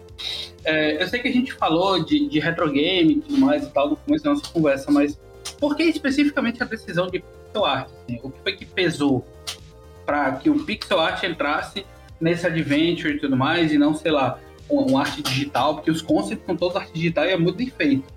Mas o, o que foi que levou vocês a tomar essa decisão do pixel art? Eu acho que foi muito um- do meu momento do que eu tava produzindo, né? Eu, eu, eu sou uma pessoa que já que mexia mais com, com- Eu já mexi com um, um monte de coisa. Já mexi com vetor, já mexi com 3D. é, mas, por exemplo, o jogo do Cabeça de Cuia, ele era em arte digital mesmo, tipo animação frame, frame a frame, né? E, mas eu acho que no momento, assim, quando é, tava fazendo as últimas definições do, do, do que eu queria que fosse o Sleep, eu tava produzindo muito pixel art, muito pixel art. Isso graças aos jogos, aos pequenos jogos que eu fazia com é, que, que eu fazia na época com patrocínio. E e eu tava. Eu, eu meio que já tava me especializando, querendo me especializar, porque eu, eu tava amando fazer aquilo. E era um- uma, uma maneira. Não é que é mais fácil, mas eu acho que talvez é mais divertido pra mim, pelo menos naquele momento, de, de fazer as animações e tal. E. e não sei, eu, eu fiquei muito encantado na época e aí eu decidi tentar. Só que aí, ao invés de seguir por um caminho mais simplista, mais, mais, é, mais caricato, mais cartunesco, como era antigamente a proposta, eu decidi colocar um pixel art um pouco mais realista para casar com o gênero terror. Então, foi muito pelo que eu andava produzindo na época mesmo, né? Ah, inclusive, agora eu não vou saber exatamente. Não, foi depois, depois. Depois a gente é, começou a trabalhar numa outra ideia também, que é o Cyberino. É, mas também foi, foi porque eu já tava gostando de fazer pixel art. É uma pegada é, Uhum. retrô também. Uhum. É, Eu, eu acho que funciona, cara. Funciona porque dá, dá- dá realmente essa impressão de, tipo, não é uma imagem tão precisa, né? É algo mais assim. É tipo. Como é o nome daquele jogo, Toy, que tinha no Mega Drive, que era um adventure art também, que era muito bem feito, que era no espaço e tal. Pô, tentando lembrar o nome da porra do jogo agora. No espaço. É, é, eu não sei se era no espaço, enfim. É, é, eu, vou, eu vou tentar. Pronto, The Dig, por exemplo. É uma coisa meio, meio The Dig. Eu sei que não era do Mega Drive, mas acho que serve como exemplo. É Essa coisa do. O pixel art tá ali para provocar uma baixa resolução. Acho que meio que funciona. Funciona isso no Sleep, porque, como você tá falando, existe essa coisa do turvo de eu não saber o que é real e o que não é real. Então acho que isso acaba colaborando com essa brincadeira, né? Tipo, tanto que o próprio rosto da Ana Lúcia não é desenhado com pixel art, né? Sim, sim. Agora, muito bem, muito bem lembrado disso, porque eu tenho. Eu acho que foi também uma decisão meio inconsciente, porque quando eu jogava é, consoles mais retrô, né? É, eu ficava muito imaginando, tipo assim, o que será que tem por trás desse pixel, né? Tipo assim, é, é a questão da abstração da arte, né? Você, o que você não consegue ver ali, você imagina. E, tipo, às vezes imaginar é muito mais divertido do que ter todos os gráficos ali entregues de bandeja para você. Então, às vezes é mais divertido você imaginar o que está por trás ali, o que, o que você não consegue ver né? E casa muito bem com essa proposta do terror que do mistério, de você até mesmo de, de se assustar, de construir uma ambientação é, com um jogo um bom jogo de terror precisa, né? Então tem muito a ver com isso, com a abstração. Esse jogo que eu tava tentando falar, Toy, é o Flashback. Eu peguei hum, agora aqui. Certo. Oh, flashback. Então, flashback. Tu, acredita, tu, acredita, que, tu acredita que agora ah. que, que você tava falando, eu tava lembrando exatamente do do, do flashback, né? não, não, não, não. É. Não do flashback eu tava lembrando. É porque Out of This World ou Another World, que depende da Another World. Tem também o Heart of Darkness, que tem uma pegada parecida também, que é interessantíssimo. É, só que o Heart of Darkness é péssimo. Eu adoro. Então, eu acho legal eu essa coisa do. O pixel com algo que está sendo extremamente bem trabalhado, dá a impressão até que em alguns movimentos o cara fez rotoscopia e tal, de tão bem animado que é.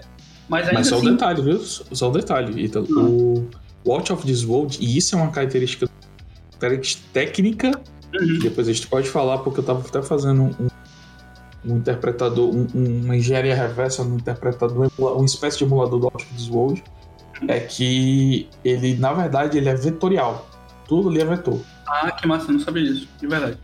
É não à toa que se você prestar atenção, ele tanto no, ainda no, no SNES, ele é, ele é aquela animação inicial dele, ele chegando com o carro, parando, a latinha, a latinha de, de refrigerante, aquele transportado, pô, aquele ali era, seria praticamente impossível ser feito se não fosse feito em vetorial, que é capaz de você é, é, comprimir mais os dados para poder fazer uma, uma uhum. algo em tempo real, depois um, expandir para poder fazer uma, uma, animação, uma sequência de animação da... é, não, é, é, incrível daquela porque, qualidade. Porque antigamente você tinha muito essa questão do acesso ao pixel, porque era o jeito, é o que tinha para hoje, né? Tipo, o output é esse, velho, fim de papo. E hoje em dia não, hoje em dia realmente existe essa questão da, da decisão artística, vamos dizer, em relação a isso, né? Essa limitação acaba nascendo dessa necessidade. E no caso do Wesley, eu acho que casou muito bem por causa dessa brincadeira, né? Tipo, existe um pixel aqui, esse pixel pode significar várias coisas ou nenhuma coisa, dependendo do contexto que ele está inserido, né? Eu acho que isso casou muito bem com o jogo, na minha. E tem, e tem outra coisa também, é, é, o jogo se passa nos anos 90, então ele meio que casa já com a temática meio retrô, meio é, vintage, digamos assim. Tem alguns elementos assim bem regionais, assim, principalmente para quem, quem é do Nordeste, vai reconhecer, tipo assim.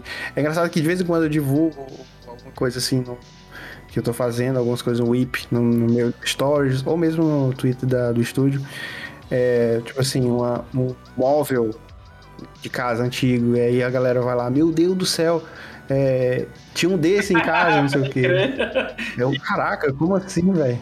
Isso é muito bom. Inclusive, eu acho que a edição de colecionador tem que vir com aquela TV de tubo Philips com dois negocinhos que você rodava assim. Uou!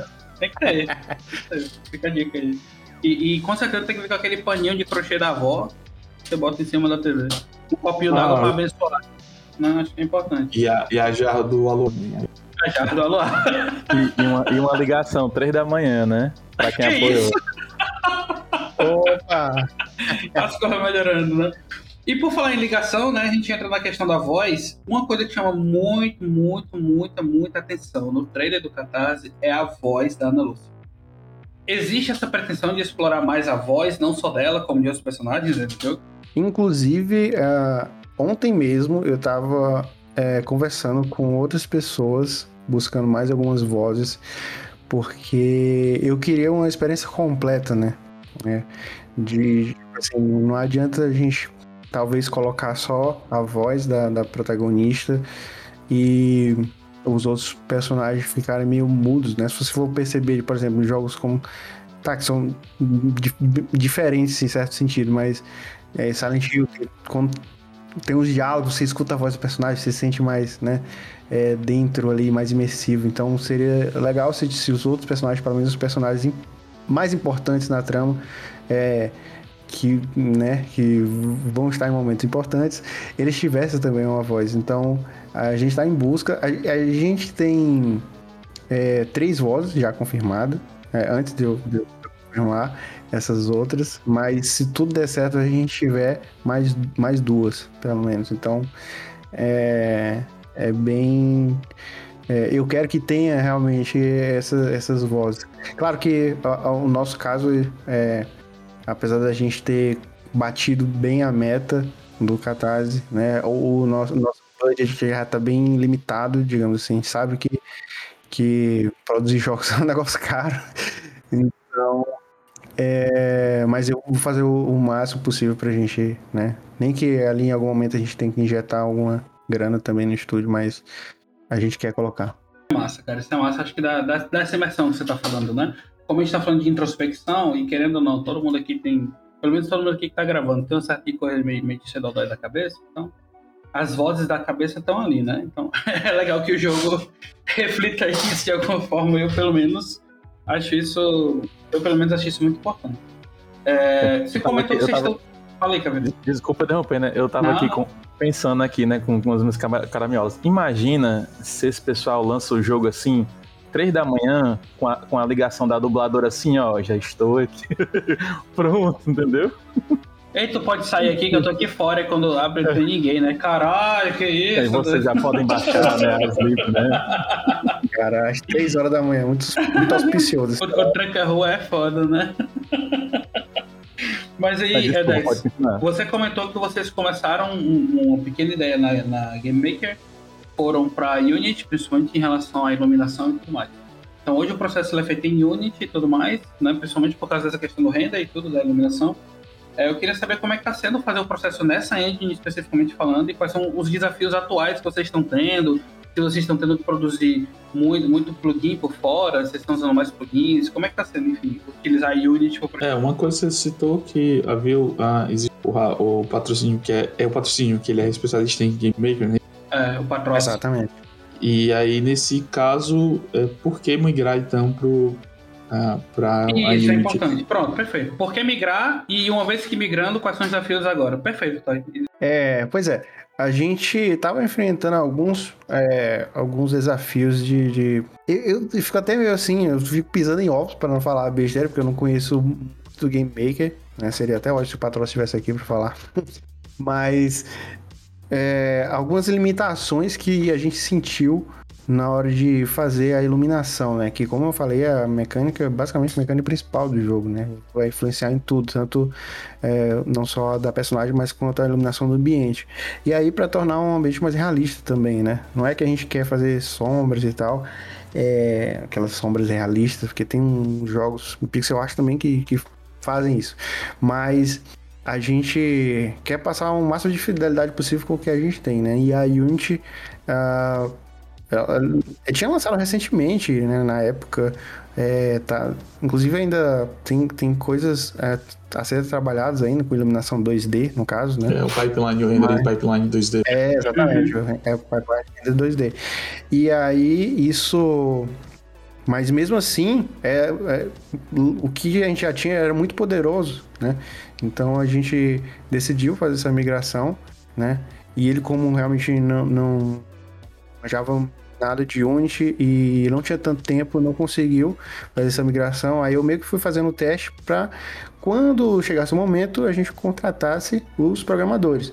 E aí foi o que aconteceu. A gente contratou, né, alguns programadores e eu acho que o primeiro desafio maior foi tipo assim adaptar, os códigos, porque né, o que eu tinha feito, né, apesar de ser uma pessoa muito organizada, uh, algumas coisas tiveram que ser refeitas, né? Tipo, do zero, fazer um código direitinho. Pra... A, gente te... a gente Não vou dizer que a gente teve que criar, tipo assim, é, plugin e tal, mas algumas soluções, como por exemplo a máquina de estado da personagem, né, de, de controlar a personagem, a gente teve, teve que fazer, não dava para só usar o que a gente, o que o Animator da gente tinha.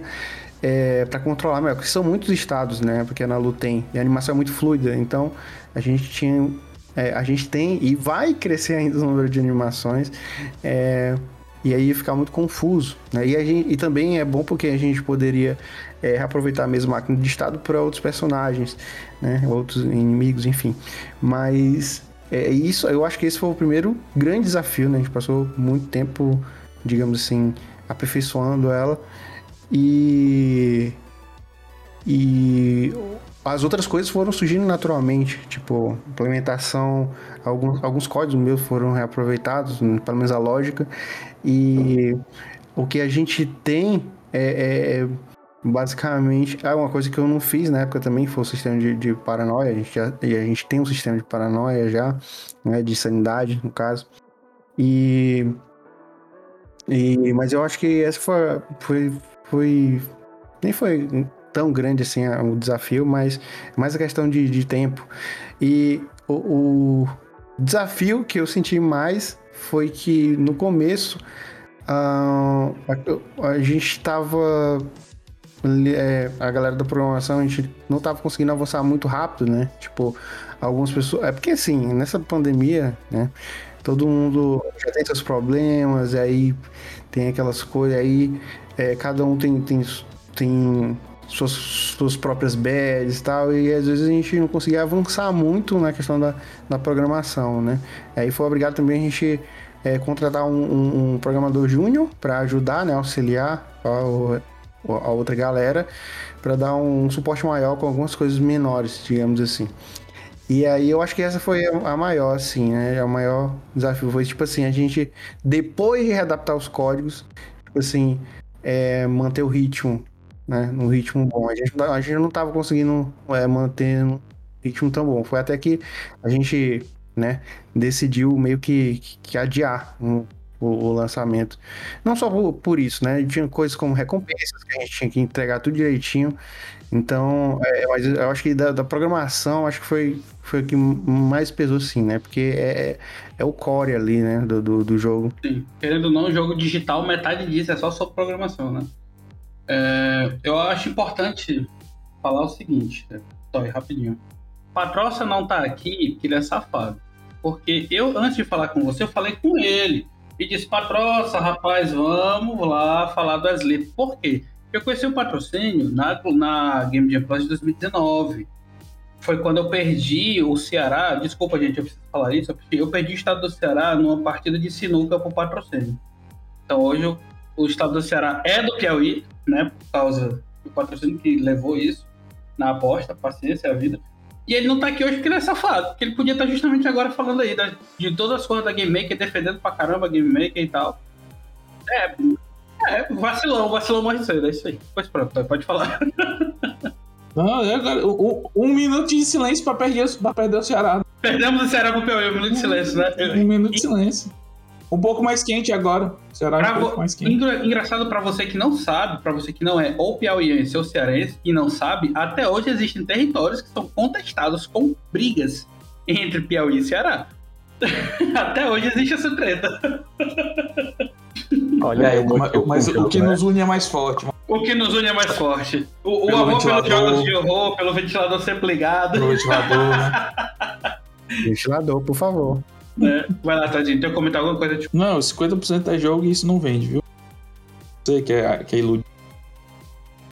Você, você já viu, você já viu, fora o John Carmack, né? Você já viu algum, algum grande programador, programador, sendo tratado feito estrela do rock dentro do desenvolvimento do jogo? Porque a gente tem um game design que fica chorando, mas só falar o nome de, de, de, de Kojima, caralho, nossa senhora, o pessoal hum, chora, né? Tu acha do game designer que não é programador. Era é. programador, mas não é mais, né? Ah, rapaz. Aí, Caveiro, fica a dica.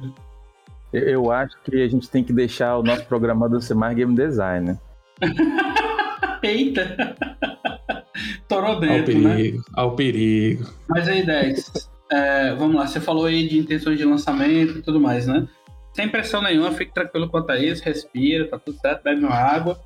É, as duas perguntas que são, acabam sendo ligadas é qual é a previsão realmente, assim, pelo menos de uma demo, de um lançamento, de algo do tipo, né, um soft launch que seja, do jogo, e quais são as plataformas que vocês pretendem atingir, pelo menos nesse primeiro momento?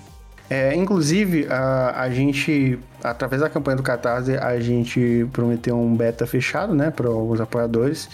E que é, é, outra coisa que a gente teve que adiar junto, né? Então, de, de maneira a amenizar, a gente quer lançar essa demo é, no, no mais tardar no final desse mês, né?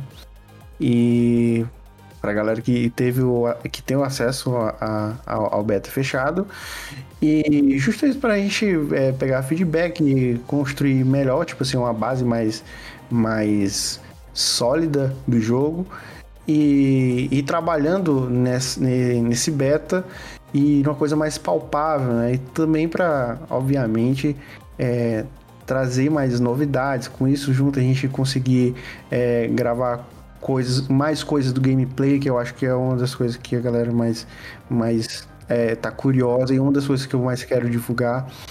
E é, inclusive sobre esse, o, o, o sistema de, de sanidade, né, que eu queria ter divulgado, que a gente não conseguiu divulgar ainda. E com tudo isso, a gente tem a meta de lançar pro o primeiro semestre do ano que vem, né? E é, obviamente sem, sem uma data específica, mas a gente crê que com o ritmo agora que, que a gente conseguiu é, resolver alguns pormenores, a gente tá indo mais, a galera tá super empolgada também, a galera da equipe. E para lançar a plataforma, né? É tipo a, a loucura. Inicialmente é, a ideia era mo mobile, né? E a gente meio que é, desistiu por hora, porque alguns mecânicos foram, foram ficando mais complexos e a gente viu que ia se encaixar muito melhor para computador, né? E a gente está focando ah, nessa plataforma atual, mas com a possibilidade, a gente já deixou a janela aberta, né? Caso dê tudo certo, tudo se encaminhe da maneira que a gente quer, né? A gente. Nem que a gente lance depois, né? A gente, lance primeiro no, no no, no pra Steam. Uh, a gente lança depois para consoles também, né? Porque, é, é inclusive, é, um, é, o meu sonho. É, tipo, ter um jogo assim, tipo, sei lá, PS4, Xbox. É, pra jogar, pegar assim, controle, tá ligado? E jogar, eu acho que... E também tem um jogo lá na, no, na loja, assim. É, eu acho que é bem interessante. Então, é, essas são as nossas metas. aí. pra celular, já, já, já não, não sei dizer. Realmente vai depender muito do futuro. Entendi, entendi. É aquela coisa, né, cara? Quando você percebe que o projeto cresce de uma forma que você tem que, né, aparar arestas e nisso você acaba sacrificando uma plataforma ou outra. Acho que o também... Inclusive, eu, eu espero que as pessoas que estão aqui que lhe apoiaram estejam no beta fechado, viu? Eita, calma aí, caveira, tá tudo se bem, vocês não, cara. Se vocês não estiverem no beta, vocês não chegaram assim, a gente apoiou e tudo mais, né? Eu espero que vocês estejam apoiados o beta fechado da galera. Meu amigo, nosso, nosso apoio inclui até umas coisinhas que não é, não chegar pelo correio. Inclui até umas paradas oh. aí, é, então. É, Mas... Então, assim, ó, a pergunta, Dex, você falou uma coisa bem interessante. Essa, para indies, estúdios indies de uma forma geral, tu, essa decisão entre, entre abandonar o, o mobile e ir para consoles, obviamente, são coisas que já se basearam nessa conversa que já teve, aqui até agora. Me parece que são adaptações, por exemplo, a complexidade de controlar a, a lanterna seria uma coisa que poderia ser inviabilizada pelo uso de touch. Pode ser, não estou dizendo que isso seja o. Até porque existem formas. Não, não, não sabemos exatamente se está tudo jogando aqui nessa posição. Está tudo só com você está sentado nessa caixinha de mistério. Mas, é, supondo que essa mecânica ficou mais complexa, o controle da, da, da, da lanterna, e vocês optaram, então, vamos lançar ela para, para computador. Essa decisão de para para consoles é uma coisa mais tranquila, porque afinal de contas, computador e, e, e consoles você, pode, você consegue adaptar outra coisa. Mas para touch, especificamente mobile, o negócio é mais lá embaixo, pega mais embaixo. Talvez essas decisões não inviabilizem a saída para o mobile, definitivamente que eu diga, ou, ou não. Ainda há, há uma possibilidade ainda.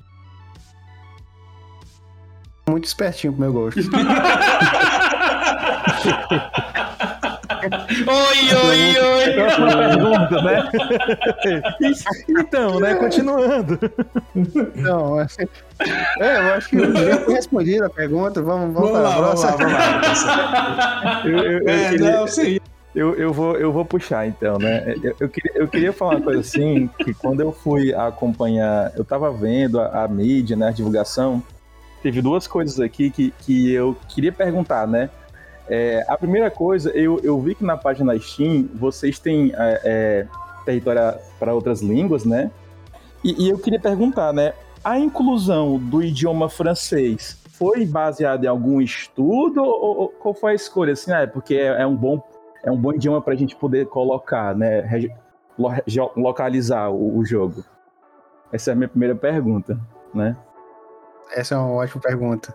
É, além do fato de eu amar o, o as produções de terror da, da, da, França, que eu acho que é, tem um potencial enorme. É, de, eu, eu não conheço, é, pelo menos não vem nenhum em mente agora os jogos de terror francês, mas é, eu acredito que tem um potencial enorme. Mas foi assim, do, do, do dessa localização é, foi algo totalmente por acaso, assim, tipo, a gente montando a nossa comunidade, é, a gente foi conhecendo pessoas e as pessoas foram chegando até a gente. E a gente meio que fechou com a, uma pessoa de lá, né? E para fazer essa localização. E assim como assim como aconteceu do The Last Nightmare lá em 2014, que a gente estava produzindo o jogo, tinha colocado a página na Steam, aí do nada um estúdio russo, e aí a gente está começando, a gente faz localização tal, se vocês quiserem. É, é, a gente está procurando portfólio. Aí eu, beleza, fechou e tal.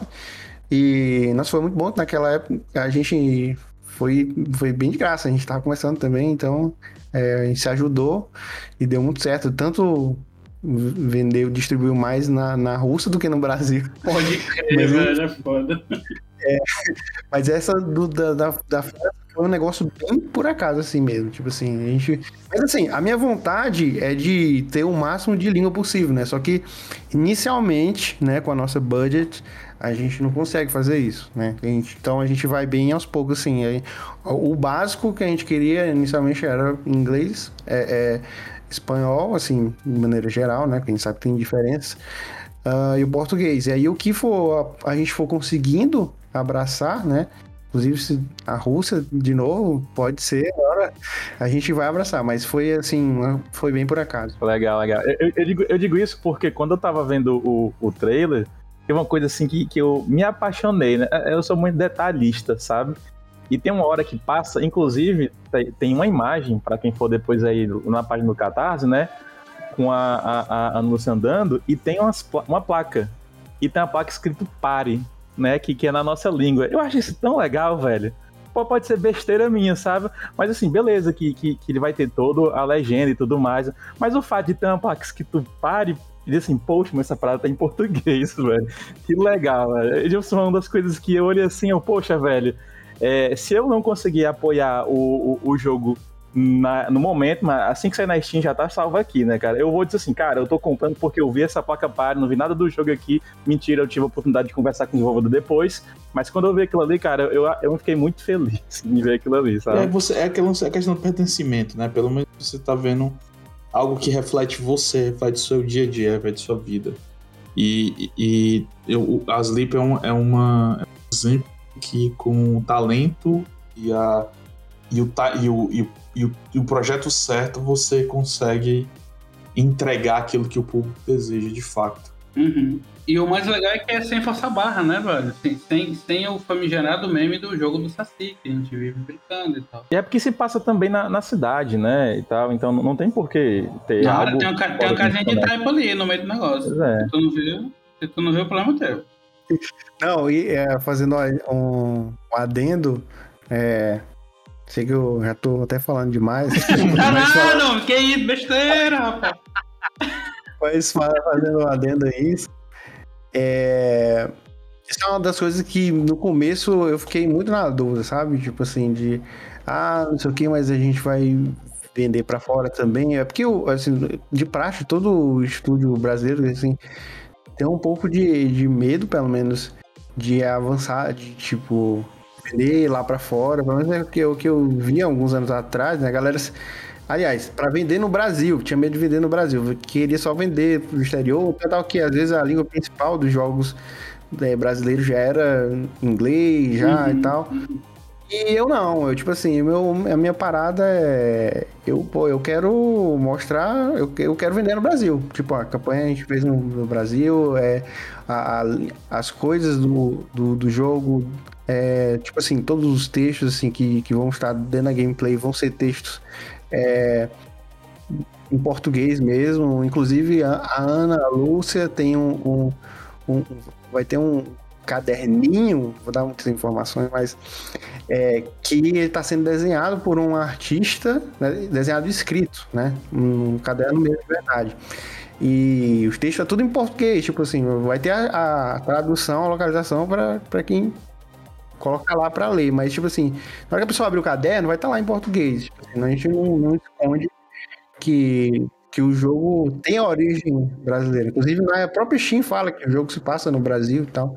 Eu não tenho esse medo. Na verdade, eu quero mesmo é, ter essa, essa força aí. É, é, talvez possa ser um, um, pouco ousado, mas é uma coisa que eu queria buscar. Uma coisa que foi muito tímida no, no The Last Nightmare, que a gente fez isso também. Inclusive, tem a dublagem da protagonista bem pouquinho, mas tem.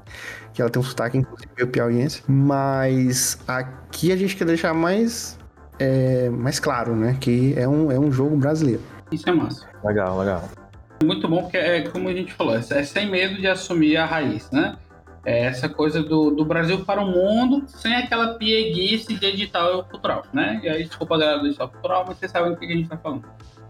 Né? E aí, Dex, falando um pouco dessa pegada cultural, assim, a gente está vivendo um momento muito interessante, que inclusive enquanto a gente grava esse episódio, tá para sair, né, mais três episódios de Arcane, né, do pessoal da Riot do League of Legends. Então, tipo assim, é, existe, existe intenção, você já falou do caderninho real e tudo mais, então, de certa forma, sim, mas eu queria entender, enquanto produto midiático, assim, existe intenção de transmídia para o projeto Athlete? Tipo, sei lá, quadrinho, animação com Netflix, sei lá, algo do tipo. Uh, fala pra mim, fala pra mim, fala pra mim. Quando a gente tava idealizando campanha do Catarse e tudo, a gente viajou em várias coisas. O roteirista já se colocou prontamente, né? Um dos roteiristas, do, o David Kyle. Ele, não, se quiser, eu sou, eu sou é, mestre RPG, se quiser a gente abre um mundo, cria um, um sistema para também jogar, tipo, que é muito interessante, porque ele gostou mesmo, assim, do, do universo do jogo, né? Se quiser a gente cria e tal, aí eu, não, pera, vamos, vamos com calma, primeiro bora fazer o jogo, bora ver mas existem essas aberturas, né? Mas o, o que é certeza Opa. que vai ter. O que é certeza. Vai. É, o que é certeza são duas webcomics Porra, que vão, que vão sair. É, uma é. Quer dizer, as duas foram por causa da, da campanha no Catarse, né? Mas a outra foi por. A segunda foi porque a gente bateu uma meta estendida, né? uhum. né? Tipo, que a gente passou além, além de 100%. E claro que elas vão ser mais limitadas para os apoiadores, um valor para é um para quem apoiou o valor mais, mais baixo lá. Uhum. Mas a gente quer fazer outras formas de liberar para quem não conseguiu apoiar também, né? Tipo, às vezes fazendo promoções ou, ou mesmo, é, enfim, promovendo a webcom, porque a gente quer que as pessoas tenham essa, essa, essa, esse quadrinho digital, digamos assim. Então, garantido, garantido mesmo, agora a gente tem uma webcomic, mas Entendi. a gente já pensou várias, várias formas de, de, de multimídia e tal. Quem sabe, quem sabe sua webcomic não virou, virou um comic mesmo. Virou uma coisa física, né? É, então. Então, gente, ó, pra quem tá ouvindo a gente aí, já sabe, animação do Netflix, RPG, merendeira e webcomic confirmado de Asleep, hein? Caralho, merendeira. Merendeira bem de boia fria mesmo, da galera do sertão. Que, diga aí, ia ficar massa. Que nada, aquela do é. tipo do Scooby-Doo mesmo, mano. Eu compraria pros meus filhos, com certeza. Aquela, aquela, aquela, aquela, aquela que, que a jarrinha de suco é cheia de buraquinho, você roda e derrama tudo. Exato, cara, aquilo ali. Isso aí, meu amigo, isso daí é o horror. Tem Sim, que ter uma tá taça de efeito na merendeira, assim, da, da, da, da personagem, entendeu? Pra você ficar com medo de abrir. Merendeira da Ana Lua, é isso aí, tem que ter, cara. Tá louco? É, pô. Muito bom. Mas aí, Dex, cara, putz, cara, nossa, que jornada incrível, velho. Conversar contigo tá sendo um negócio bacana, assim, porque graças a, a, a Game Jam Plus a gente se conhece todo, né? Essa brincadeira toda. Mas, pô, é muito legal a gente estar tá por dentro mais disso, podendo trazer isso para outras pessoas, pra galera conhecer e tudo mais e tal. E eu acho que é importante a gente voltar um pouquinho, né, na pauta. E a gente só abordou muito por cima, na minha opinião, a gente só pincelou. Eu acho que é legal a gente fazer um pouco do jabá do estúdio em si, né? Então, assim, um belo dia, tava Patroça e Dex na Submersive lá, olharam para o povo e disseram assim: Paulo, cuide de todo mundo, vamos montar nosso estúdio. Como foi essa história de fato, assim? Vamos lá com, com o Wikileaks aqui. Por que, que vocês decidiram montar um estúdio e não trazer isso por submersivo? Deixa, deixa eu só dar um spoiler aqui, porque a gente tava falando sobre. Mas é só pra deixar claro pra você, cabeça, sobre ah, não vi nem ali espaço na cidade tudo mais, ó. Lembrando que o cara, ele. A entidade, existe uma entidade chamada Pazuzu. E que a, a personagem fica trafegando entre os mundos, assim, entre a, a, uma realidade do Piauí e outra, viu? Então. Olha as coisas melhorando. não é não? E, aí, e aí foi, foi, foi Pazuzu que falou pra gente: olha, fale com Black Hole. Olha que, olha que, olha que legal, né? O, o jogo nem saiu ainda, e já tem lenda, né? E fan-made já. Olha que legal, velho. Não, já tem Wikileaks, já tem, já tem conta do SCP, já tem tudo. Mas assim, por que a decisão de montar de fato um estúdio assim? Sair do submersivo e montar o próprio estúdio, você patrocina inicialmente falando. Por que, que isso foi tão importante? É, não, é- é, na época é, a gente tava meio que já saturando por algumas burocracias que, que, tava, que tava rolando. É, eu acho que o, o nosso contador ganhava mais do que a gente. É, né, né? Ah, mas isso aí toda empresa, man. Isso aí toda empresa. Pois é, e eu que não tava acostumado, sabe? Eu, nossa, eu fiquei com um trauma tão grande de CNPJ, não tem noção. Que tava toda hora o Sebrae pegando na minha mão assim, ó, isso aqui, bora, rapaz, tá aqui, ó, bora fazer, tá aqui, ó, vai ter de tal lá, tu vai concorrer, tu precisa do CNPJ e tal. E aí eu ficava, não, pera, calma, tô traumatizado. E aí. e foi muito por isso que eu passei muito tempo, assim, sem querer. Eu, é, é, sem produzir nada, assim, de, de jogo e tal. Eu voltei a, a virar um freelancer mesmo, de design e ilustração. Depois que, que a galera começou, inclusive a galera daqui de Minas, né? Que atualmente eu moro em Minas. A galera de Minas começou a contratar uns filhos pra fazer fila de jogo, fazer arte, tipo assim, alguns personagens, às vezes umas animações e tal. E foi aí que eu fui engateando de novo pra esse mundo de, de trabalhar com jogos. E aí, do nada, o patrocínio já tava programando. Ele nem era programador. Inclusive, ele é contador. formado em contabilidade. E aí... Pera aí. Então ele tava ganhando mais do que tu, pera. Pô, Ele tá ganhando. É ele que tá recebendo, né? Não? Então ele que tava ganhando e é ele que ganha mais atualmente, é isso? Entendemos. A, a fórmula foi liberada, né? A gente monta em empresa de jogos pro contador ganhar. Mano, e o patrocínio aqui? mas então, era outro. Ele vai até ficar triste porque era outro contador. Ele queria que fosse ele, mas não era ele. E, mas, bem, e aí. É, nossa, o que, que eu tava falando mesmo? tu tava falando que, que o Sebrae ofereceu incubação aí pra vocês. Eu, tenho, eu tenho- eu tenho certeza absoluta que existe uma regra escrita no, no, no cenário indie brasileiro que diz assim: para ser indie, a opção número A, você tem que ser é, sem teto. Porque o que te oferece é a incubação. A incubação, a incubação, a incubação. A incubação é criptomoeda, velho. Tu que não sabe. Sim, mas tu está. É, que você estava falando que, que, no caso, tu está fazendo é, é, freelancers como ilustrador em Minas, né? Você agora está em Minas, e enfim, aí quando. quando o patrocínio, foi quando eu falei o nome dele que, que eu disse que ele era contador, mas ele virou o programador do nada. Ei, doido, tô mexendo no Game Maker aqui agora. Tô fazendo um joguinho aqui e tal, multiplayer tal. E eu achei bonito assim, cara, deixa eu fazer umas artes pra esse teu jogo aí. Aí, beleza, foi até- esse foi o é, primeiro joguinho que a gente fez. Inclusive, a gente nunca lançou, porque, é, obviamente, para quem tá começando, né, ele tava, tava começando como programador, queria que fosse um jogo multiplayer online, né? E a gente sabe que multiplayer online não é fácil assim, né? E depois que a gente decidiu é, é, é fazer local, né, aí foi já tinha pandemia, aí não dava mais para fazer local e a gente deixou meio de lado. Mas enfim, é, a gente começou a fazer esses joguinhos assim, eu fui me animando e tal, e cara, bora mudar o estúdio aqui, não tô fazendo nada. E aí, bora, ele sempre quis fazer jogos, é, tipo assim, era um sonho para ele, né? Tipo, e aí meio que rolou, tipo, esse foi, inclusive foi com esse jogo, o Rainbow Arena, que é um jogo multiplayer é, de quatro, quatro plays, um jogo, jogo local, e a gente iniciou assim nossa jornada. Fora outros jogos de Game Jam e alguns clientes que a gente atendeu. A gente fez jogos também para é, tem até um jogo Cordel Game, que é um jogo de uma é, de um mestrado do, de, de uma, uma professora de português, né, de literatura. Agora eu não vou lembrar exatamente ao certo, mas enfim, é, fizemos esse, jogo, um jogo de física, enfim, fizemos esse, outras demandas também. E, mas foi o Ruembo que deu assim o nosso, nosso primeiro motivo assim para abrir o estúdio, digamos assim. Nessa época não tinha não tínhamos ideia que iria que eu iria desengavetar o Sleep ainda.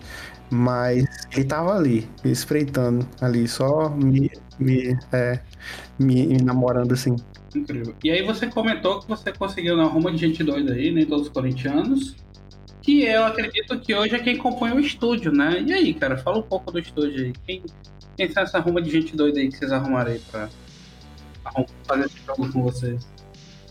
Mais massa é que, tipo assim, é, são todos muito talentosos. Nossa, velho, tipo assim, eu fico é, até sem jeito. Quando eu, eu, eu vejo assim, eu, eu vejo esforço, não só esforço, mas tipo assim, o que eles somam ao projeto, que é exatamente o que precisa, né, no projeto, como caso o compositor, né, deixa eu, não, não é assim um pazudo da vida, é o Matheus.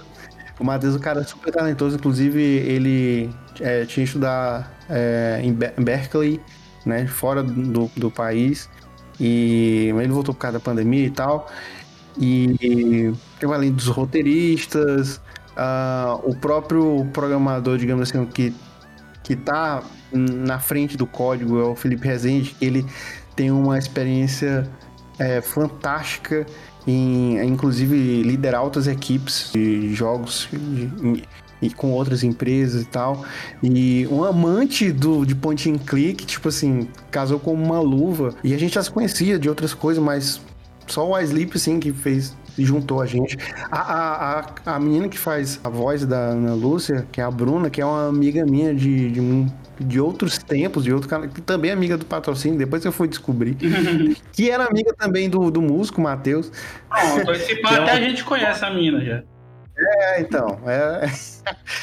e todo mundo do Piauí, um negócio assim incrível, assim, foi, foi. E assim, a gente se uniu aí, né? Tem, hoje temos contando 11 pessoas trabalhando no jogo, assim, né?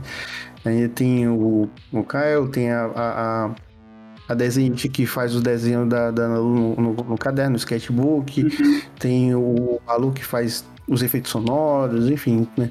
A Ludmilla também que faz alguns desenhos, tem bastante gente trabalhando no projeto. É, também. E aí é aquela coisa, todos é, muito apaixonados pelo, uhum. pelo projeto. É aquela coisa que eu falei, brilhou o, os olhos para eles, sim, para eles.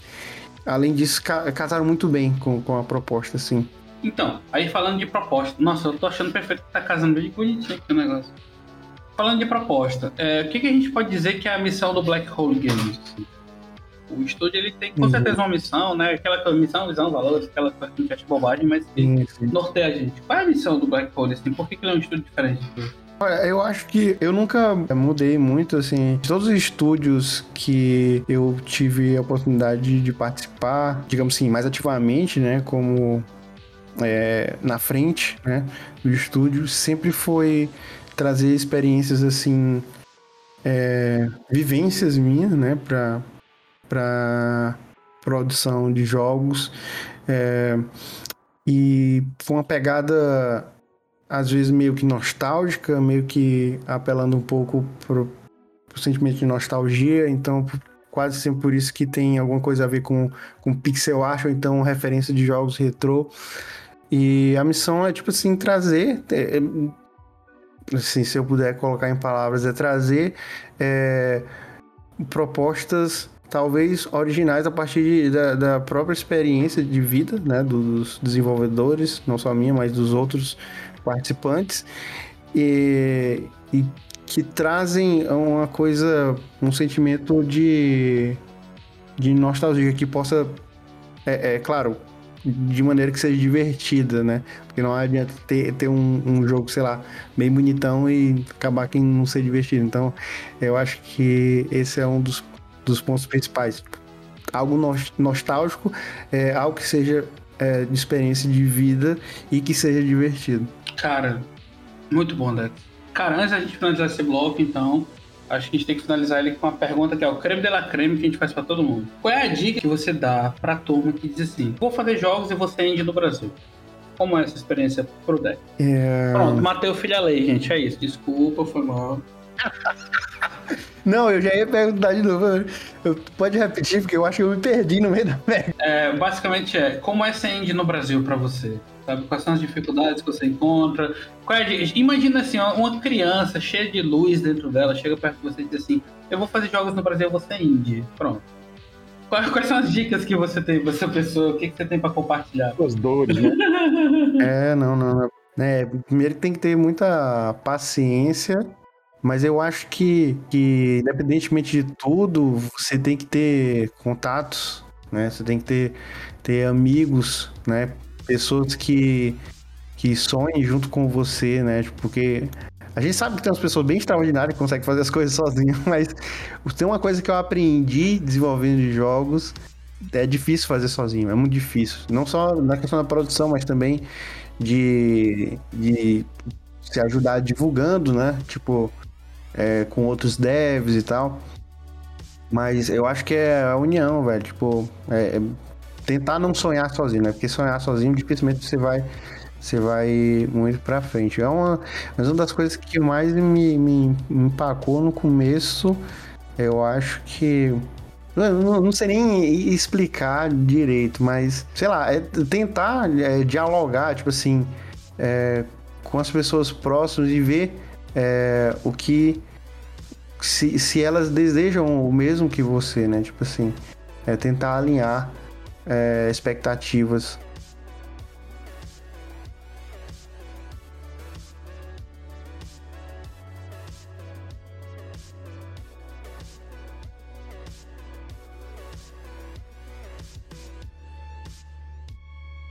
Eu acho que é isso.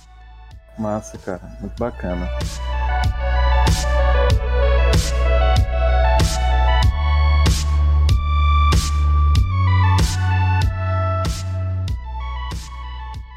Mas aí, cara, se a gente quiser conhecer mais um pouco do estúdio de vocês, um pouco dessa galera que quis acreditar, né, como você falou, né, nessa união, nesse sonho, né, que é um sonho que começou com, com vocês dois e a galera agora está se descobrindo também. Espero que vocês possam estar tá trabalhando não só nesse projeto, mas em vários outros projetos.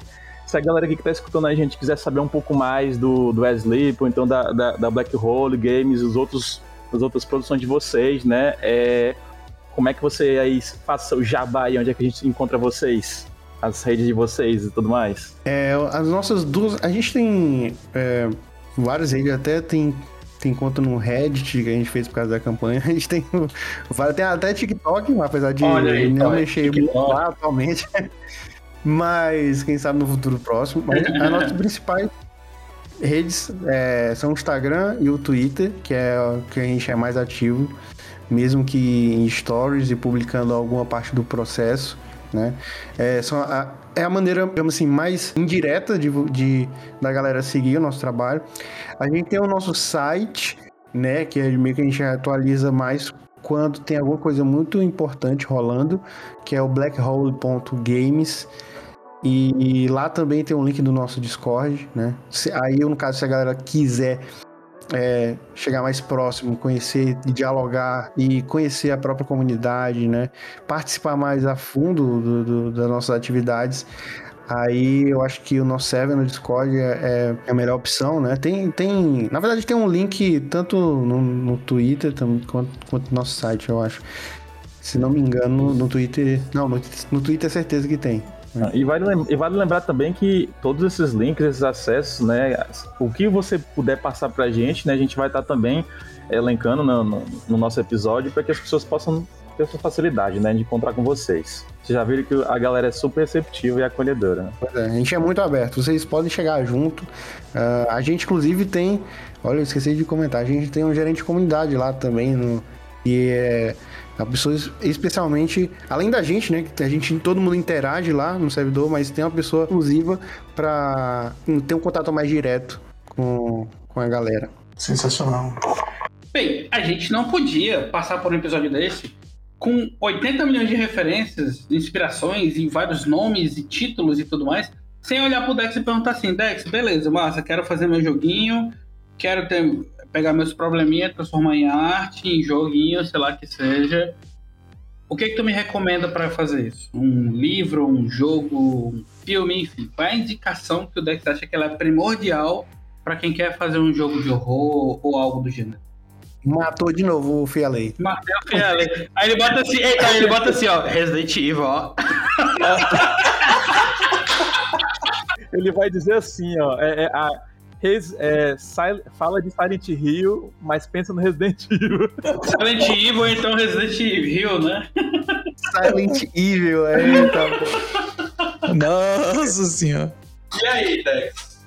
Ajuda nós. Mas é uma pergunta difícil mesmo, sabe? É, é tipo, sei lá, depende muito do que a pessoa gosta. Se ela gosta de terror, assim, eu recomendo ela buscar muito sobre o terror psicológico, né? É, em qualquer plataforma, qualquer mídia, se for quadrinho, vai lá ler, ler Junji, Junji Ito, vai, vai é, tem um quadrinho muito bom também do Charles Burns, que é Black Hole, inclusive, não tem nada a ver com a gente, mas é, é um quadrinho muito bom, ganhou muitos prêmios aí. É, tem é, o, o, tem uma do da temática Lovecraft também, do terror cósmico também é bem, é bem interessante. Mesmo que você não trabalhe em cima do, não queira trabalhar em cima do terror cósmico, mas ele te dá muitas sacadas, tipo, da pegada sobre mistério em, em, em si, né? E eu não sei, velho. Tem tanta, tanta coisa. Agora, assim, uma dica de, de, de game design, eu não sei se vocês conhecem, mas tem um livro que eu que eu gosto bastante, se chama Arte do Game Design, Jess Shell. Uhum. É, eu aprendi bastante coisa, assim, falando do básico, do, do, básico sobre game design, né? Pra uma pessoa que não, não tem formação de game design, eu não tenho formação, e tem, tive que lidar com vários dilemas, então é uma ótima pegada também para quem quer é, se adentrar a, nesse mundo aí de, de mecânicas, de quebra, quebra-cabeça. Excelente, não, para mim. O cara que disse que não tinha dica deu quatro. então toma aí, gente, né? Aí já sabe até a campanha, né? Um sonho que se sonha sozinho é só um sonho. Um sonho que se sonha junto é o sleep, é o É o sleep, né, cara? realmente foi um sonho que foi sonhado junto com a galera. É, cara, a gente vai entrar nas, nas, nossas considerações finais aqui, então. Eu tô, eu tô surpreso do jeito bom de dizer assim, porque volta e meia a gente troca uma ideia ou outra ali, sobre uma besteira ou outra, mas a gente nunca realmente conversou profundamente sobre as aspirações de desenvolvedor, o projeto, essas coisas todas. Eu acho que essa é a conversa mais profunda que a gente já teve até então. E a gente vai manter mais conversas profundas em relação a isso, né? É, convidar também você, junto com o patrocínio que já está lá, a participar do Diantask, junto com a gente né, que é o grupo do Telegram, que a gente tem cerca de 500 desenvolvedores que é buraco do mundo aí. A maioria é brasileiro, alguns corintianos, pode ter certeza disso. Mas eu acho que é importante a gente fazer isso, assim, a gente fortalecer nossa Tem uns brasileiros e outros corintianos. Tem uns brasileiros e uns corintianos, tem até um cearensezinho ali. É. então, eu acho que é importante a gente fortalecer essa nossa rede de, de conversa, de contato, de ajuda, né? Porque a coisa que eu mais acho massa do desenvolvimento de jogos é isso. Assim, tipo, por mais que a gente em algum momento até venha a ser concorrente, mas na, no grande momento a gente sempre é pessoas que se ajudam. A gente está sempre se ajudando, a gente está sempre conversando, está sempre trocando informação. Então, esse podcast é para isso, o Lodorave é para isso. ter você aqui falando do Sleep, né? Falando de toda essa. Tudo que aconteceu com o Sleep, tudo que vai ser o Sleep foi bacana, né? Essas informações aí que a gente conseguiu extrair antes de todo mundo. Acho que são valiosíssimas, é. assim, você. É, é, é, bem bacana porque dá, dá mais esse gosto, né? Então, realmente, eu quero muito agradecer a você. Quero parabenizar o trabalho da Black Hole e, e o próprio projeto Sleep, que é um projeto que, como você colocou, nasceu de uma forma despretensiosa, mas está cheio de pretensão agora, então acho que tem tudo para dar certo. Tem tudo oh, valeu, mano. Nossa, sem palavras, muito bom. É, da minha parte, eu queria é, no, também novamente agradecer o, o aceite do convite para compartilhar com a gente. É sempre bom trocar uma ideia com um outro fã de horror também. E outra uma coisa que eu quero chamar a atenção ao público é que dentre todas as e dentre tantos tipos de artes diferentes, como quadrinhos, que a gente tem, por exemplo, o Shinko com três buracos, e outros tipos de artes que estão abordando o horror, e acima de uma, e de uma perspectiva do Nordeste, é, a Black Hole vai acabar é, se, se eternizando como uma das primeiras empresas a abordar o horror com essa característica do Nordeste também imprimindo a marca que vai ficar no coração e na mente de todo mundo como um canto, um carinho especial ali por, por ter criado uma obra que eu tenho certeza que vai impactar tanto para tantos novos jogadores que mais na frente vão ter não Resident Evil como referência, mas sim um, um jogo que presta, né? Tá, um jogo que presta. É, o Resident Evil é lindo, cara. Eu não tô falando Resident Evil. Eu tô dizendo que é preciso ter outros olhares e o Asleep vai ser essa referência para as outras pessoas, com certeza. Com certeza. Poxa, não sei nem o que dizer, meu Deus do céu. eu espero que sim. espero que sim. É, é, eu queria finalizar, cara, mais uma vez é, agradecendo. Fico muito satisfeito né, de, de poder saber um pouco da história de vocês, né? É muito legal porque se assemelha muito ao que a gente vivencia aqui também, né? Eu fico muito grato de ter esses dois outros loucos aqui, o Ítalo e o Toy, que a gente está querendo viver um sonho também, né? E, e, ver isso acontecendo tão pertinho da gente, né? Só, só me, me confirma, vocês são de Teresina, é, a né? maioria né? é de Teresina. Eu sou de Piripiri, sou do interior do Piauí. Pronto, né? Mas, mas vamos pegar assim, né? Tem uma coisa assim que eu espero muito, cara, assim como o Toy falou, né? É, vocês já são uma, uma referência né, né, né nesse segmento né, que estão publicando agora. E eu espero que, que, assim como vocês tiveram também apoio de outras pessoas, de outras mídias também locais, é, que vocês possam crescer enquanto estúdio, crescer como referência na, na cidade de vocês, né? Eu espero que, se vocês não têm um localzinho de vocês, assim, o, o estúdio da Black Hole, né? Espero que tenha plaquinhas, assim, daqui a alguns anos, indicando o local do estúdio, né? Espero que, assim como eu gosto de fazer muito comparativo, né? Se hoje você for lá na Polônia, a gente tem lá estátuas, bandeiras da, da CD Projekt Red, espero que, que a Black Hole Games ela também possa ter um amor e um carinho, né, pela cidade de vocês, né, pelo estado de vocês, e, e por aí para frente, né? Então eu espero e desejo muito sucesso para o estúdio de vocês, muito sucesso para esse projeto de vocês. Espero que ele possa ter um, um alcance tão enorme quanto, né, levando é, um pouco do nosso folclore, né, é, do seu ponto de vista do, do, do horror, é, do Brasil para o restante do mundo, né, porque as pessoas, porque a gente possa também amar um pouco das nossas produções, né, e não as, as produções externas, cara. Eu só queria te agradecer e parabenizar você e toda a sua equipe por esse jogo maravilhoso, por esse projeto, né? E por você ter aceitado aqui tirar um tempinho para conversar com a gente, cara. Novo, nossa, eu. É, mataram o homem de novo pela terceira vez, porque eu tô sem palavras. eu sei, bicho, só agradecer mesmo, meu Deus do céu, que oportunidade é foda. Principalmente estar conversando com pessoas tão próximas assim, é, é não só lo, localmente falando, mas tipo com mesmas expectativas, é, me, mesma até costumes também, né? Uhum. Tipo, é, me sinto em casa, basicamente aqui. é, só tenho a agradecer mesmo todo o carinho, assim, em nome da equipe também. E tamo junto. O que precisarem, né, a gente vai colar, a gente. A gente só pode divulgar muito assim ainda, mas a gente vai aos poucos, vai, vai é, liberando mais informações. Mas de contato que precisarem também, pode chamar aqui. É, a Black Hole vai estar de portas abertas para vocês. Muito bacana, gente. Então, É isso. É, novamente, né, fazer o fechamento. Quero agradecer de verdade. Quero dizer que nenhum desenvolvedor foi machucado durante as gravações desse episódio. E mantenham as suas lanternas com pilhas sempre pertinho de você. É isso. Sobem créditos, Andrezinho. Fim do episódio.